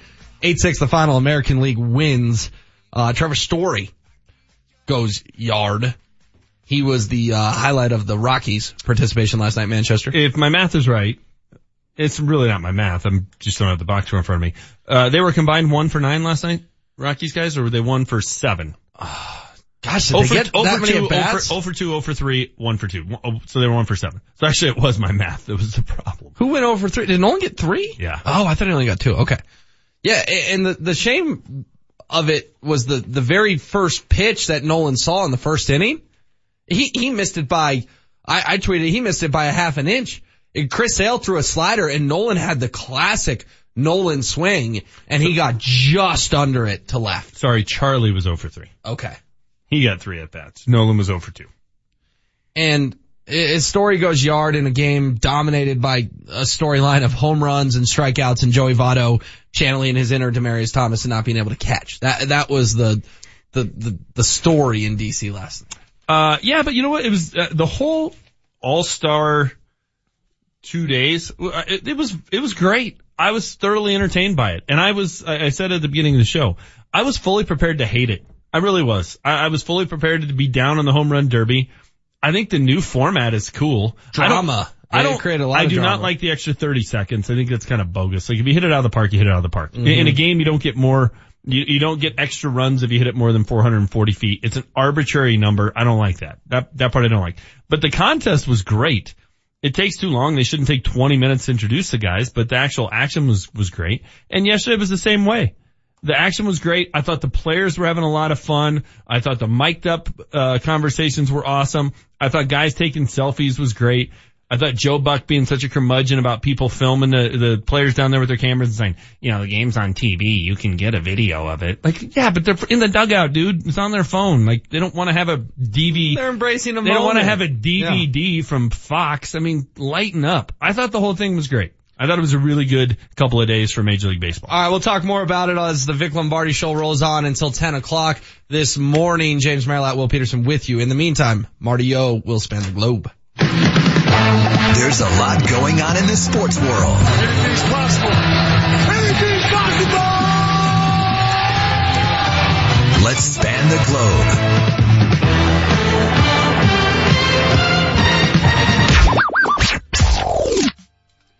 All right, guys. Trailblazers went seven and zero in summer league and took home the title. We'll see how that translates to the regular season. Josh Hart of the Lakers took home the MVP award for summer league. That do anything for either of you?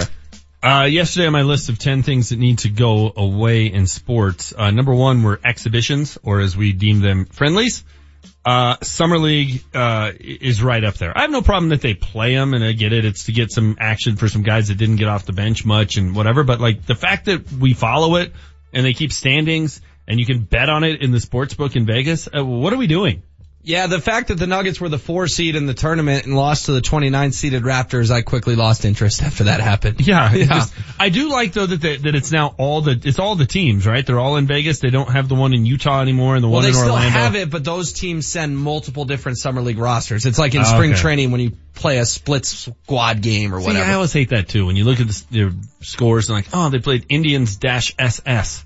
Yeah. Like, what is this? Well, it's like the Rockies beat the Diamondbacks, but they lost to the White Sox. It's like, how does this work? What's going on? Yeah. I don't like it. Yeah. All right. Summer league's officially over. We can all move on with our lives. All right, Liz Cambage of the Dallas Wings drops 53 points yesterday, setting a WNBA scoring record. She was uh, 17 of 22 from the field and uh, 15 of 16 from the line, added 10 boards and 5 blocks. You might have missed the game because it was on at 2 p.m. in the afternoon yesterday, but she did set a record. Why did they play at 2 p.m.? I don't know. That's just, The WNBA will play day games during the week. yeah, I think they get a lot of Really? camp kids at the, The games. kids. Think of, the, think of the Um, children. Okay. No, you know what? That's impressive. that you could go, I, seriously, go out on the court today at 24 hour Yeah. and take 22 shots. She was 17 to 22? right? Yeah, it's, yeah, 17. Take 22 shots with nobody else on the court. You won't make 17 of them. That's impressive. It's funny you bring up 53 points, Marty. Oh, Isaiah Thomas did that in a playoff game. You Latest Nuggets point guard. You put up a 50 burger in a game where they're actually like a clock, a scoreboard, and an opposing team. That's impressive. Unless you're one of the ball kids and you're just gunning. Good. I'm glad you didn't rag on the NBA this time. WNBA? Oh, No. the WNBA, yeah. No. I mean, I'm not a super fan like you. I don't have like the pennant of every team, including the defunct ones, but I, that was, that's impressive. R.I.P. Houston Comets. At the uh, British Open starts tomorrow. Uh, is this a major you guys keep an eye on throughout the week? Or Don't get at it? Manchester started on the British. I hate the British Open. First of all, I hate the fact how Here pompous they are about it. go. It's the Open Championship. We don't call it the British Open. Whatever. It's the British Open because otherwise I don't know which Open it is. It could be the Shell Open. I don't know. Uh, so that's the first thing. The second thing, I like watching golf because I like it to be aesthetically pleasing. Like Augusta It's April. It's, you know, I could be shoveling my driveway and then I get to see the azaleas blooming and the green grass and it's awesome. I like when they're out at Torrey Pines. I like when they're at, uh, why am I blanking on the fam- Pebble Beach? That's awesome. That's beautiful. Lake Tahoe. It's great. I don't want to see a bunch of brown. I don't want to see that they haven't watered anything in three months and they're playing on concrete. And then, oh, let's go to the overhead view and here's a bunch of houses and delivery trucks driving by. These courses are crap. And we all just have to act like they're great because they're in England and this is, you know, where they first started playing in the 1800s with a leather ball. Who cares? There's a, it's a dump. So I missed that. Are you into it or are you not into it? I'll watch it.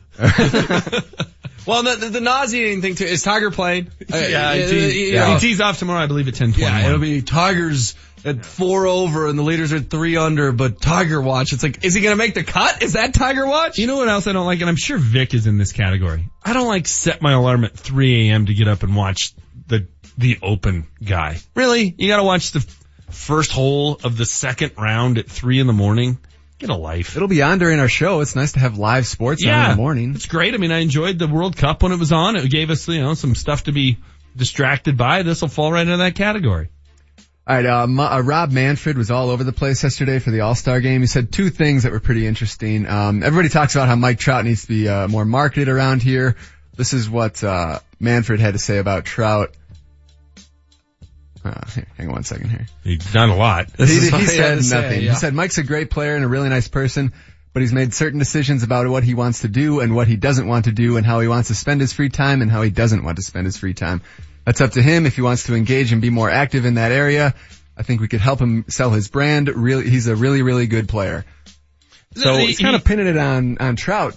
Sure. Doing it. I mean, Peyton Manning spent his offseason making Papa John's commercials and nationwide commercials and hosting Saturday Night Live and like he he made himself not in, in addition to what he did on the field, but he made himself into this larger than life character and this national celebrity. And I mean, you you got to put in a little effort, and Mike Trout doesn't, which I don't begrudge him for that. But uh, the, the other thing I kind of realized during this whole All Star thing is baseball, and it's it's successful. There's a lot of great players. It's a ten billion industry, but it's kind of a local sport, mm-hmm. right? Like I'm watching the games last the game last. I'm like, I don't know half these guys. You, you just, but we know everybody that's on the, on the Rockies, and you know guys that we you know on the Diamondbacks and the Dodgers and teams we see a lot, but. It's just, you, it's not really a national sport. It just isn't. There's not a big national TV package other than ESPN and they show Boston and the Yankees seemingly every time. It's just, it's kind of, you know, if you're in LA, you know who Mike Trout is, but otherwise, eh. All right, what was the other thing? The other thing he said, uh, he mentioned four potential expansion cities for moving uh, the MLB from 30 to 32 teams. They were Portland, Oregon, Vegas, Charlotte, and Nashville, Tennessee. Yep, and uh, getting to 32 makes sense. It's uh, it's much more even in terms of the balance with schedule. Uh, NFL has it, and it's eight four-team divisions. The math just works well, so this makes sense. I would vote for Nashville one. That would be a great place to go for a Rockies road trip. That'd be awesome. Uh, I don't think we need Charlotte. Uh, Vegas. Uh, who the hell wants to go to a baseball game in July in Vegas? Well, you'd have to make it an indoor stadium. Well, then I, I think I, no- certainly yeah. don't want to go there and sit inside. Like, no, give me Portland, give me Nashville. Yeah, Done. I think Portland would be the uh, the best option there. Yeah, and there's a um, there's a great documentary on Netflix um, about Portland minor league baseball, and it was owned by uh, Kurt Russell's dad, and it's something Bastards of Baseball. It's phenomenal. You got to watch it. Recommendation right there. All right, Brent Musburger is dusting off the headphones. He signed a three-year contract to call Raiders games this year on the radio. Raiders are moving to Vegas next year. He, uh, he's quite a gambler. I'm sure he's, uh, he's looking forward to living in Vegas next Yeah, year. you are looking live at my parlay on this game. yeah, and the over just hit. Wow. Well, and he because he runs that VSIN, right? That um, Yeah, he's- Vegas he's Sports writing it. Information Network. Yep. Um, is he going to continue to do that? I believe so. I don't think he'll play a lar- as large of a part, but, um, There's a voice of the Raiders now on the radio, Brent Musburger. I like Brent. I Yeah, mean, do you're too. looking live is is an iconic phrase. Uh, he got a lot of grief because he was talking about what's her name, Katherine Webb. Katherine Webb, AJ's uh, AJ's gal. saying what everybody who was watching was thinking. Mm-hmm. Uh, just I like Brent. Brent seems like a good dude. All right, and last one here. Ex-Nugget Roy Hibbert called it quits. How will you guys remember the six-game Roy Hibbert era? Ex-Nugget Roy Hibbert. I was gonna say, what are you talking about? You know what? You know what? I my my memory of Roy Hibbert, and I like the least video game guy ever. But my kids have NBA Live, and I would be the Pacers, and I would just dominate them with Roy Hibbert. My Just memory beat him. of just Roy- beat him in the post, and he made everything. It was like right after that one year that Roy Hibbert was like a all star, had a really good year. So the on the game he Right, was like he a was good. 88, and I just owned him with Roy Hibbert. My memory of Roy Hibbert is, you remember our old pal Benjamin Hockman? He invited Yeah. me to go out one night, and so we go out, and he said, hey, we're meeting up with this Matthew guy. Uh, okay. Well, it's Matthew Berry from ESPN, the, the fantasy football dude. So that was kind of cool. You get to talk to Matthew Berry, and Matthew Berry says, hey, you want to go to this club in downtown, you know, Spill, whatever. Sure. One of, one of your favorites. Ink. Yeah. And I walk into Spill, and next thing I know, the Pacers are in town, and I'm hanging out with Roy Hibbert. And I'm like, wow, this is kind of a fun night. That like two minutes right there just summed up this show. I tell stories about my kids, and you tell stories where you just name drop like seven people. Where I end up hanging out with Matthew Berry and Roy Hibbert. Remember that list I did, and it was like, wow, yeah, that reminds me of when I was Hickenlooper's Uber driver. like it's always something with you. Matthew Berry, don't know if you heard of him or not. I don't know if you heard of him, but then he wanted deal. to go to a club because he's like, well, I'm with Will, and Will will definitely fit in in the club. So we went and hung out, and the Pacers were like, you're the most fun person we've seen on this road trip. That's your story. Are you mad at me for telling it? no, I'm just telling you, it just summed up our show right there. Okay. That's it. Well, when we come back, we'll stick to the All-Star game. We'll Meanwhile, I'm hanging out with six year olds. we'll wrap that up. We'll talk about the ESPYs tonight and what the Rockies can do in the second half to make the playoffs. James Merrilat, Will Peterson, you got the Vic Lombardi show on Altitude 950. Your experience is going to be better at the DMV. We are upgrading our computer systems in order to serve you faster. Title and registration services will be unavailable August 1st through 5th. Online and participating kiosks will remain open for registration renewals. All Colorado driver license services are unavailable August 2nd and 3rd. To find out more, go to colorado.gov slash DMV. Sponsored by the Colorado Division of Motor Vehicles, the Colorado Broadcasters Association, and this station. Have you heard about the best refinance deal around? Credit Union of Denver has an auto, motorcycle, or RV refinance deal that will blow your socks off. Bring your respective loan over to them and receive at least 2% off your current rate, $200 cash, and then take a two-month payment vacation. They like to call it the power of two. It's so easy to do. Just go online and apply at smartlikeyou.com or give 303-234-1700. That's smartlikeyou.com or 303-234-1700. Tell them you heard about it on Altitude 950. The 2% discount is on a current auto, motorcycle, or specific type of RV loan from a different financial institution.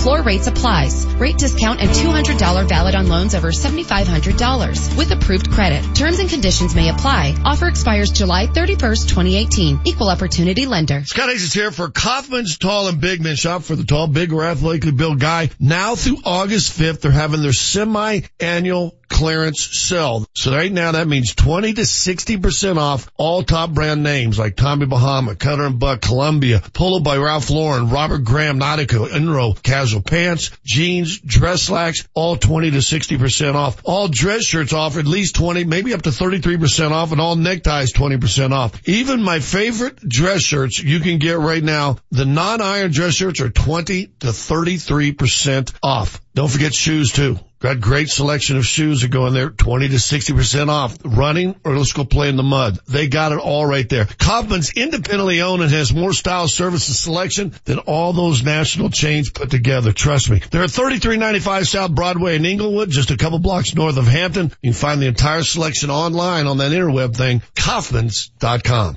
The road to success is paved with your new career at Brannan Sand and Gravel. Since 1906, they're one of the most respected concrete and construction companies. And Brannan is hiring right now. They need Class A and B CDL drivers and operators and laborers. They need you. Brannan offers competitive wages, a full benefits package including matching 401k. Become a part of the Brannan team. Apply today at Brannan1.com. That's B-R-A-N-N-A-N, the number one, dot com. Altitude 950, Denver's all sports station. Text us at 30933 to join the show. That is wiggled out of here. Deep into left and gone off the bat of Segura. A three-run home run to open it up 5-2. Welcome back, Vic Lombardi Show, Altitude 950. Jean Segura gets a second chance and he capitalizes on it. 2-2 game. Joe Buck's interviewing our guy, Charlie Blackmon. Joey Votto has a pop-up by the dugout and it looks like Dar- Demaryius Thomas in Miami. He just bobbles it, drops it. And then Jean Segura, the next pitch, yard. What does DT have to do for you to stop taking jabs at him? Catch the ball. He ho- holds the NFL record for catches in the Super Bowl, doesn't he? Oh, they lost by 35 points.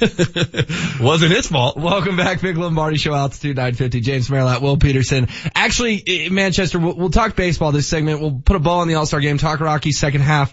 Um, DC, uh, to use a bad pun, hit a home run. Two great nights in DC. A lot of fun. Yeah, it was a Yeah. ton of fun. Um, it, it was a great place to have it because, you know, again, I'm the aesthetic guy, right? And you love the shots that they have from around town. Is there a better city to do, uh, you know, set the stage shots than DC? The, the, the city was in full display, looked great. Uh, the ballpark is awesome. Um, the, the home run derby was great. The hometown guy won it. You can't rig it. He's got to go up and hit the home runs and he did. It's not Tom Chambers winning the MVP at the 1985 All-Star game in Seattle. Uh, it was, it was awesome. Last night was a fun game. People like to see home runs. It's a 25 year old commercial. Chicks dig the long ball. Yeah, they do. That's what they want to see. They want to see home runs. They don't want, eh, you know what? And a strikeout is an out. At least it's a fun out. It's better than a blooper to the shortstop. I got no problem with this. I don't, I, these baseball elitists drive me nuts. The, the selfies were great. I thought that was awesome. It was fun. The mic'd up thing was perfect. I, I really had very little problem with it other than I don't need a 25 minute pomp and circumstance before the game and before the home run derby. If it's going to start at six, start at six. Do that crap at 535. It's kind of funny too, Manchester. If we bring this back to the Rockies, um, Nolan Arenado, who's who could win MVP, was actually the least uh, interesting storyline of the three Rockies last night, which is kind of funny. Yeah. Uh, he just went over 2, didn't have any signature plays in the field, but it, it, Trevor Story had the home run, which was awesome. Third home run in Rockies game history. at two. Yeah.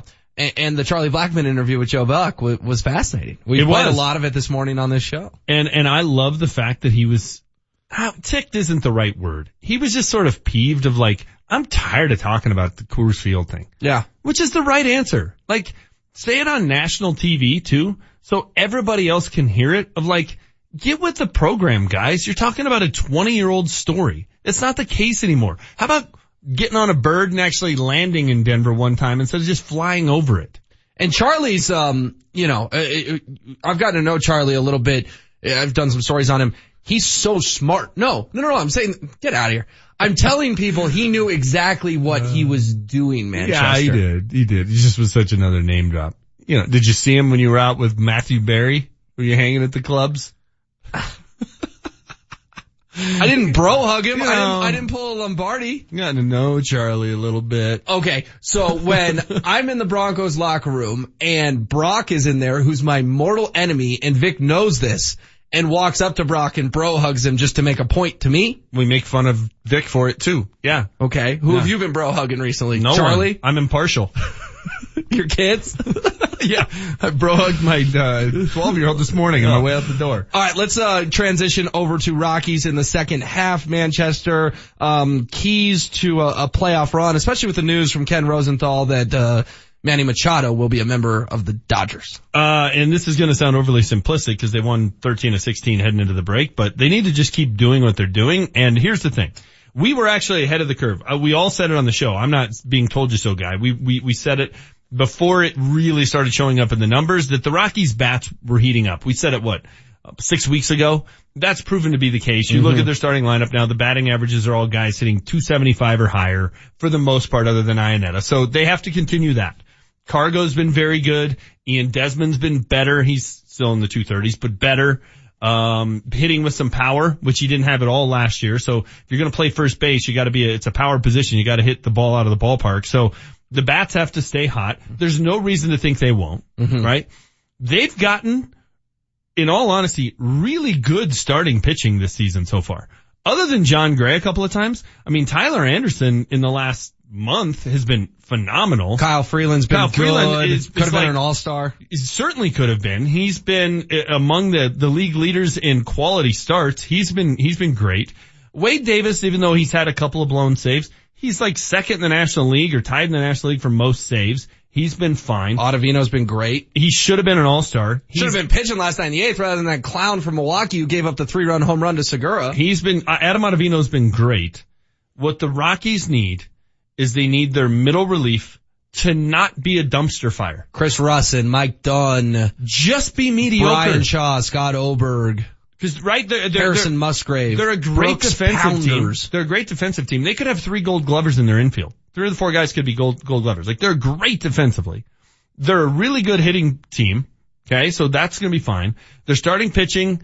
Uh, you could say they're overachieving, but they kind of did this last year too, right? Where they pieced it together with nine different guys and like, well, if you do it two years in a row, it's not an aberration. Uh, I think they actually have some good quality starting pitchers. And you know what? The back of their bullpen, Ottavino and Davis, I'll trust them. I would trust Wade Davis more than I trusted Greg Holland. Greg Holland hit a wall last year on Yeah, June 1st he did. and never came back. Wade Davis just had a couple bad outings. Ev- Every closer, unless you're Mariano Rivera, has that. So uh, let's not freak out. And Adam Ottavino is very, very good.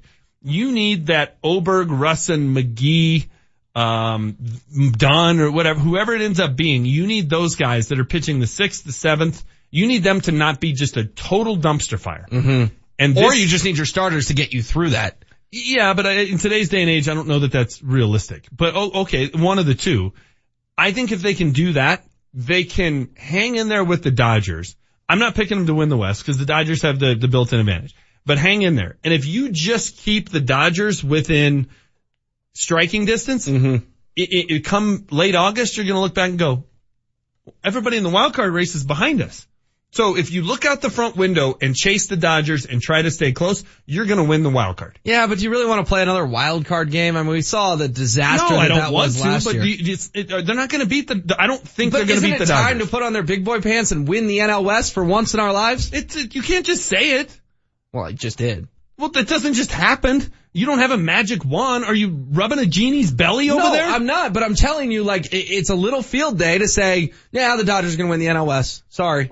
Good try, everyone. Like, you're only two and a half back. Like, winning the NL Fine. West is still in this conversation for Agreed. this team. That's why I said look out the front window, chase him. Who knows what could happen? Maybe you catch him. But if that's your goal, your goal isn't to win the wild card. Your goal is to catch the Dodgers and win the division. They have a shot at it. I think it could happen. I'm not going to predict it. no. I'm not predicting it either, but, But I'm saying you- that should be the expectation. Fine. And if you chase that, at the end of the day, you're going to win the wild card. That's what's going to happen. If that's your goal is to win the West, worst case scenario, you're going to be the wild card. How critical uh, would it be for you to have the wild card game here? I, I thought going to Arizona. Monumental. la- yeah, I thought going to Arizona last year was was bad news bears written Yeah. all over it. Uh, of course, the one wild card game they did play here, game 163, was against the Padres, and it proved to be a huge advantage that it was in Denver. Yeah, and look, the Rockies have been very good on the road this year. They have been. But last year, if, if memory serves, like they had been really good in Arizona too. Like, ah, that's a place they actually play pretty well. It's different when you get there and it's a playoff atmosphere and there's 45,000 people going nuts. and all yeah. of a sudden, the, your, your pitchers unravel and they give up triples to Archie freaking Bradley. That doesn't happen at Coors Field. It doesn't. Yeah. It happens because of just the momentum and the atmosphere and everything of, of being in Arizona and them feeding off of that. You gotta have, if you're gonna come down to one game, you gotta have that game at home. Well, you, you, have were, to. you were there October 1st, 2007, correct? Yes. Yeah, as was I. I mean, it remains the greatest sporting event I've ever attended because the, the atmosphere in the building, you couldn't match it. I mean, Trevor Hoffman, yeah, he's Trevor Hoffman, but he came into a place that was electric. Exactly. You and know? once it starts going badly for the road team, Yeah. it snowballs. And it's Trevor Hoffman. It doesn't matter. Matt Holliday doesn't care. It's Trevor Hoffman. He hits one off the freaking Right. wall, you know? Greg Holland, uh, all of a sudden slips and can't, can't throw the first ba- to first base because the scene is overwhelming him. That's what happens. Yeah.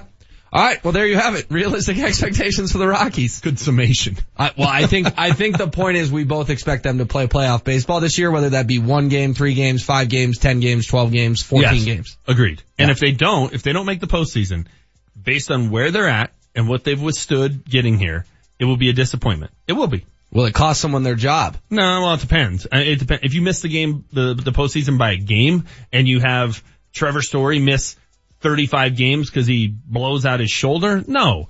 If you miss the playoffs by 10 games because you continually mismanage your bullpen, it might. Mm, interesting. Food for thought. Coming up next, we'll fact check with Marty O. Uh, Julie Browman is in the building. Manchester will be her and a team of all-stars. We'll tell you about it next. The guest host in on Hastings and Browman. Vic Lombardi Show, Altitude 950. Altitude 950, Denver's all sports station. Altitude 950 is now available on Amazon devices with Alexa. What would you like to listen to? All of your favorite sports talk, the best hosts, plus scores, traffic, and weather that you depend on is available anytime on your Echo, Echo Dot Echo Show, or any other Alexa-enabled device.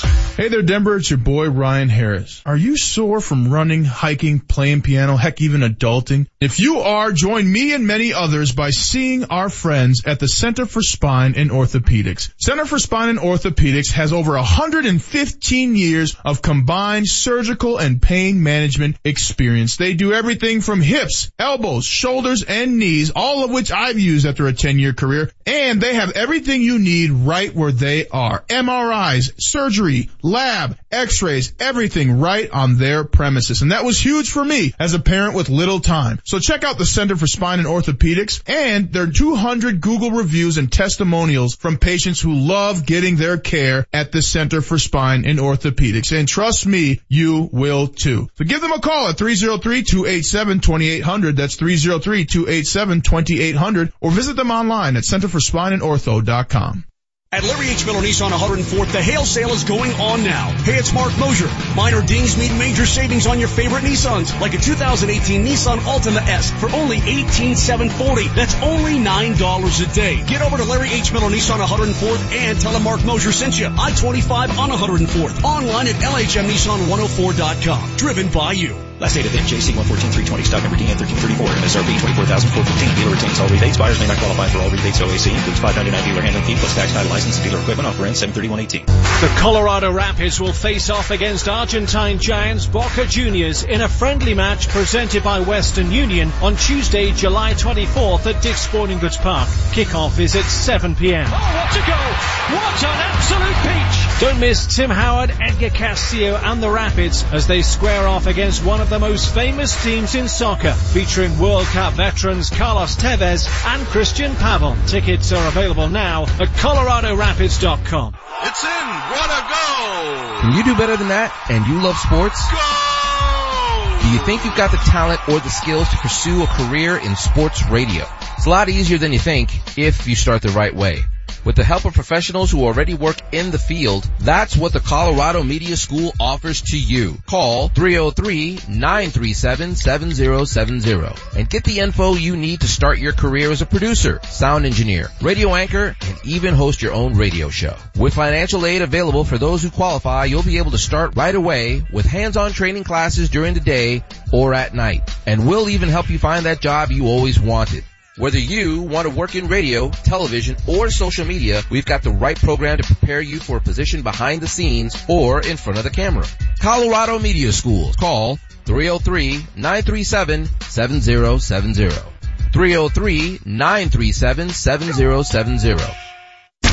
Altitude 950, Denver's all sports station. Now, back to Vic Lombardi. Here's a shot into the corner. Back at the wall. Tie game. Trevor Story has tied it. A 2-2 game and Story, the shortstop for the Rockies, shoots it out of here. Trevor Story joins Todd Helton and Matt Holliday as Colorado Rockies to go deep in All-Star games. AL wins 8-6. No fault of one Trevor Story. Welcome back to the Vic Lombardi Show. James Merrilat, Will Peterson rolling with you one more segment. Manchester, I teased it. It's going to be an avalanche heavy show from 10 to 1 on Hastings and Browman as both Lauren Gardner and Conor McGahey, new voice of the Avalanche here on Altitude 950 are in the house excited to hear, um, kind of some Avs talk in, a time of year when there's not a lot of sports being played. Uh, that is true. Tonight there is a grand total of zero professional sporting events or college sporting events. Although, Marty, is there a WNBA game tonight? There's gotta be, right? Yes. We got a loaded schedule tonight. Uh, well, there's a t- 11 a.m. game today, the Fever at the Lynx. Uh, you can check that out. Um, British Open technically starts today. The coverage starts at 11:30 p.m. tonight. Yeah, I don't think I'll be Um, staying up for that. Or we could click over real quick to ESPN, or sorry, NBC Sportsnet and watch stage 11 of the Tour de France. That's your, uh, that's your TV highlights today in the looking ahead section of the Denver Post. And everything was spelled correctly. So Manchester, we uh we did sort of expectations for Denver teams. Kind of a good day to. Uh, you did your awards, the Manchester's, those went well, and the expectations for Denver teams this upcoming season. Rockies, we just hit on it, playoffs. Avalanche, we hit on it, playoffs. Nuggets, we hit on it, playoffs. Broncos, head coach needs to learn how to manage a clock. Well, the expectations around town and the expectations amongst, I think, a lot of members of the media, uh, is that this team makes the playoffs. I just think that's totally unrealistic. I, I, really do. I, I mean, I, I think they've made some improvements, right? It's the, uh, uh, big, big upgrade at quarterback. Case Keenum is not a franchise quarterback, but he's better than Trevor Siemian. There's no doubt about it. So that's an improvement. I think Vance Joseph being able to hire coaches who are his choices and just having a group of people who are all working together as opposed to guys that are in silos or guys who are, you know, going off on their own and going rogue. I, I think that will be helpful. But I think it's naive to think that it's just all rosy. I mean, a, a year ago at this point, everybody was telling me how the Mike McCoy, Billy Moose combo was as good of offensive minds as you could possibly get. This coaching staff was a dream team. Brock Olivo, he won, he learned under Dave Toub. Mm. He's going to be so great. And Joe Woods was a rising star and they had to let Uncle Wade leave because they couldn't afford to let Joe go. Okay, fast forward a year. Mike McCoy got canned. Billy Moose is still here and they're spinning that it's going to be great. Brock Olivo got canned. And Joe Woods, it come, we come to find out, could only use half of their defensive calls because he didn't know the whole system that Wade had. This is per Aqib Talib. Yeah. Yeah. I mean, come on. Come on. We, the, people just need to have a little bit of a filter for this stuff and have a little bit of a reality check. But not here. It's, oh, the Broncos, this wide receiver core is going to be awesome. Courtland Sutton looks good. Yeah, in mini camp. You know who else did? Cody Latimer. He looked great in mini camp too. Was torching Bradley Roby was I mean, the narrative. It's just silliness. Well, and, and you look now too, uh, Aqib is just chirping about the Broncos. Just chirp, chirp, chirp, chirp, chirp, which we know Aqib likes to do. Aqib might be on the best defense in football. And guess who leads said best defense in football? None other than Wade Phillips. You think that's a coincidence? Right, right. With Aaron Donald and Ndamukong Suh and Aqib Talib and Uncle Wade. It's just, it's just so funny that John Elway, uh, managed to, you, you always talk about he's, he's on vacation. How, how- the, the Wade Phillips thing, how he managed to bungle that is the most underreported, under criticized, scrutinized thing in Denver to me. Without a doubt. Without a doubt. It, it, it, and it, we, we tried to talk about at the time and nobody wanted to hear it. Like, you let Wade Phillips walk out of town. Wade Phillips, who arguably was the MVP of Super Bowl 50. Yeah. I mean, Von physically had to make the plays, but look what Wade schemes did in three straight games to Ben Roethlisberger, Tom Brady, and Cam Newton. John Elway sat up there and said, we need to improve offensively, but we can't get worse on defense because that's our strength. Okay. And then you let Wade Phillips walk. You let Malik Jackson walk. You let Danny Trevathan walk. You cut C- TJ Ward and now you've traded Aqib Talib. So you're, you're saying one thing and doing the other. He disassembled a Super Bowl defense, uh, and I'll, I'll just use the word because of his own ego. Yeah. Well, I mean, the, the, the Wade Phillips thing was money, right? It was, they just didn't want to pay him. No, but I think there was a, I think it's fair to say there was a credit thing going Well, on. There was a credit thing of who deserved the credit. Do we know that for sure? No, but I think that's a logical assumption. So, okay, I'll, I'll give you some of that. Cause we, we started seeing some of the stories of, you know, all the reasons why Wade wasn't here and it was all about money, but whatever. We started seeing the excuses and they, were- they were, they were a joke.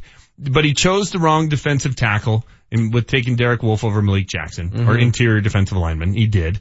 Derek Wolfe's a fine player. Malik Jackson's better. He just is.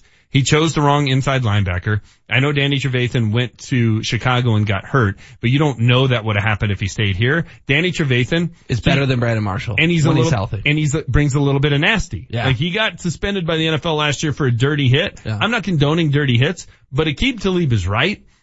The part of the reason why that defense was so good, yeah, you know what? Von Miller's great, but that defense had a swagger to them. They were intimidating. They were a little bit nasty. And who were the nasty guys on that defense? Malik Jackson would get a 15 yard penalty every week. Yep. Danny Trevathan was nasty. TJ Ward, when they were getting blown out by, by Kansas City, he chases down a receiver and gets a personal foul for tackling him by his face mask because he's tired of getting getting the score run up on him. You think he lets him put a 50 burger on him in Philly? No, he's going for someone's knees. And Aqib Talib was constantly playing outside of the uh, outside of the rules. Look at his Crabtree stuff. And I'm not for it, and I think it can go too far. But defense is about scheme and attitude. That's what it's about. It's about. Well, Joe Woods doesn't know the scheme, and they got rid of the guys with the most attitude. It's disappointing. Clearly the Broncos are the most disappointing team in Denver as you coined them during the Manchesters. All right, Marty, what did we mess up?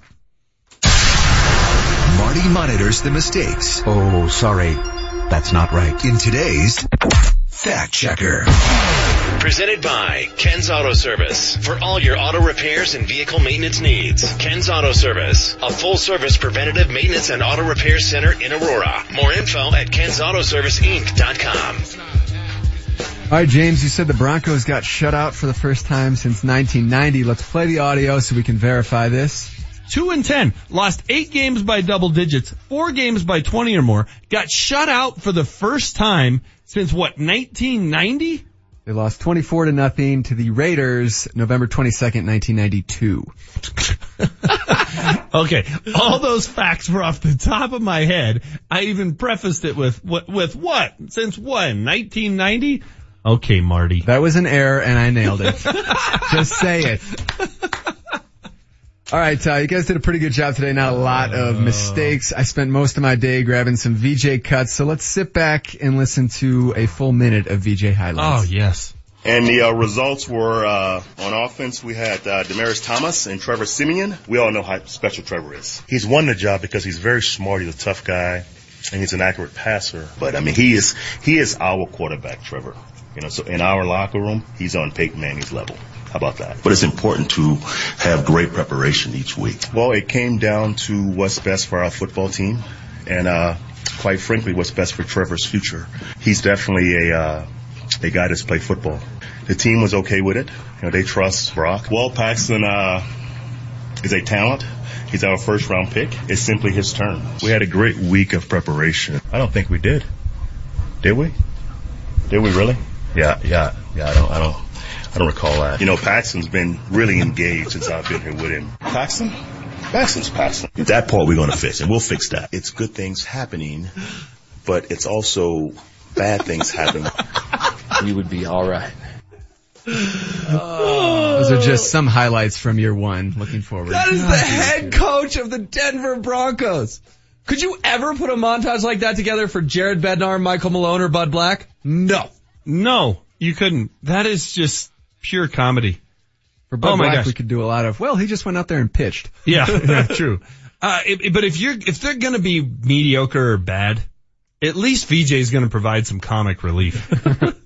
All right, and that's it. And Will, you're talking about this Joey Votto drop like he was just camped under the ball. He was leaning over the railing and bobbled it. It's not like it was just a, a tailor-made pop-up. I mean, Dude, come he's on. an all-star. He's gotta make that all-star. catch. I could have made that catch. No, I don't think so. Yeah. I don't think so. All right, that's it, fellas. All right, uh, Manchester. Before we get to our fired up, Darrelle Revis, Revis Island has announced his retirement after 11 seasons. I, I love when these guys retire when we haven't even noticed that they've been playing the last four years. yeah. okay, I mean, he was a great player at one point. Um, I'm going to remember Darrelle Revis most for a couple of things. One, that guy continually got like big contract after big contract. Like he, par- he, he, his timing was perfect. He was always right there to get a big deal. He was like Paul Stastny is. Paul Stastny feels like he signed like four mega deals. He Yeah. just had great timing. So Darrelle Revis was that. Um, and then he was just a great shutdown corner. He literally would just take away half the field. And people say that a lot about cornerbacks. He, he legitimately was in that category. And there's been five or six of those guys in the history of the league, and mm-hmm. he's in that group. Yeah. He was a great player. All right, so news of the morning: Kawhi to the Raptors, Machado to the Dodgers, according to Rosenthal, and Revis is done. Fire us up, Jesse. This We're gonna be here all day, baby! is the fired up finale. Here's what's got us fired up today. Other than this show, everybody was just taking the spin of, well, you know what? They, Joe Woods is a rising star and they were afraid to lose him and they knew they had to promote him. Really? Did he interview for a defensive coordinator job anywhere else? No. But everybody just took that bunch of balderdash and ran with it. The reality was they didn't want to pay Wade Phillips, so they spun it that Joe Woods was ready for the job and he wasn't. And you know what? That proved to be the case. I think we could have played like the whole second hour. Yeah, As you- the fired up finale. You worked a balderdash in, made the finale. That's good. Marty, we didn't get the balderdash count today. It was just the one. We need just one. Balderdash, Teflon. Gosh, there was another one I, I started to do today too. That I'm like, man, we really need to start counting those. So Yeah. they're adding up. Wait till we get to wait till we get to training camp. Oh Good boy. Lord. Oh boy. All right, that'll do it for us. Thanks to Jesse, Marty, Adam Mares, Vic Lombardi, James Merrilat. I'm Will Peterson. Talk to you tomorrow. Up next, Julie and Conor and Lauren on Altitude 950. Nice job. Altitude 950. Rewind. What are you looking at when you're looking over your shoulder? You know, in the outfield, you get really bored because you don't have any friends. So I got no friends. like everybody's far away. So, uh, you know, you got to find ways to entertain yourself. Um, I, I do a lot of grass kicking. Um, I like watching TV. That's the biggest TV I've ever seen. So I look up there. I check my hole for gloves.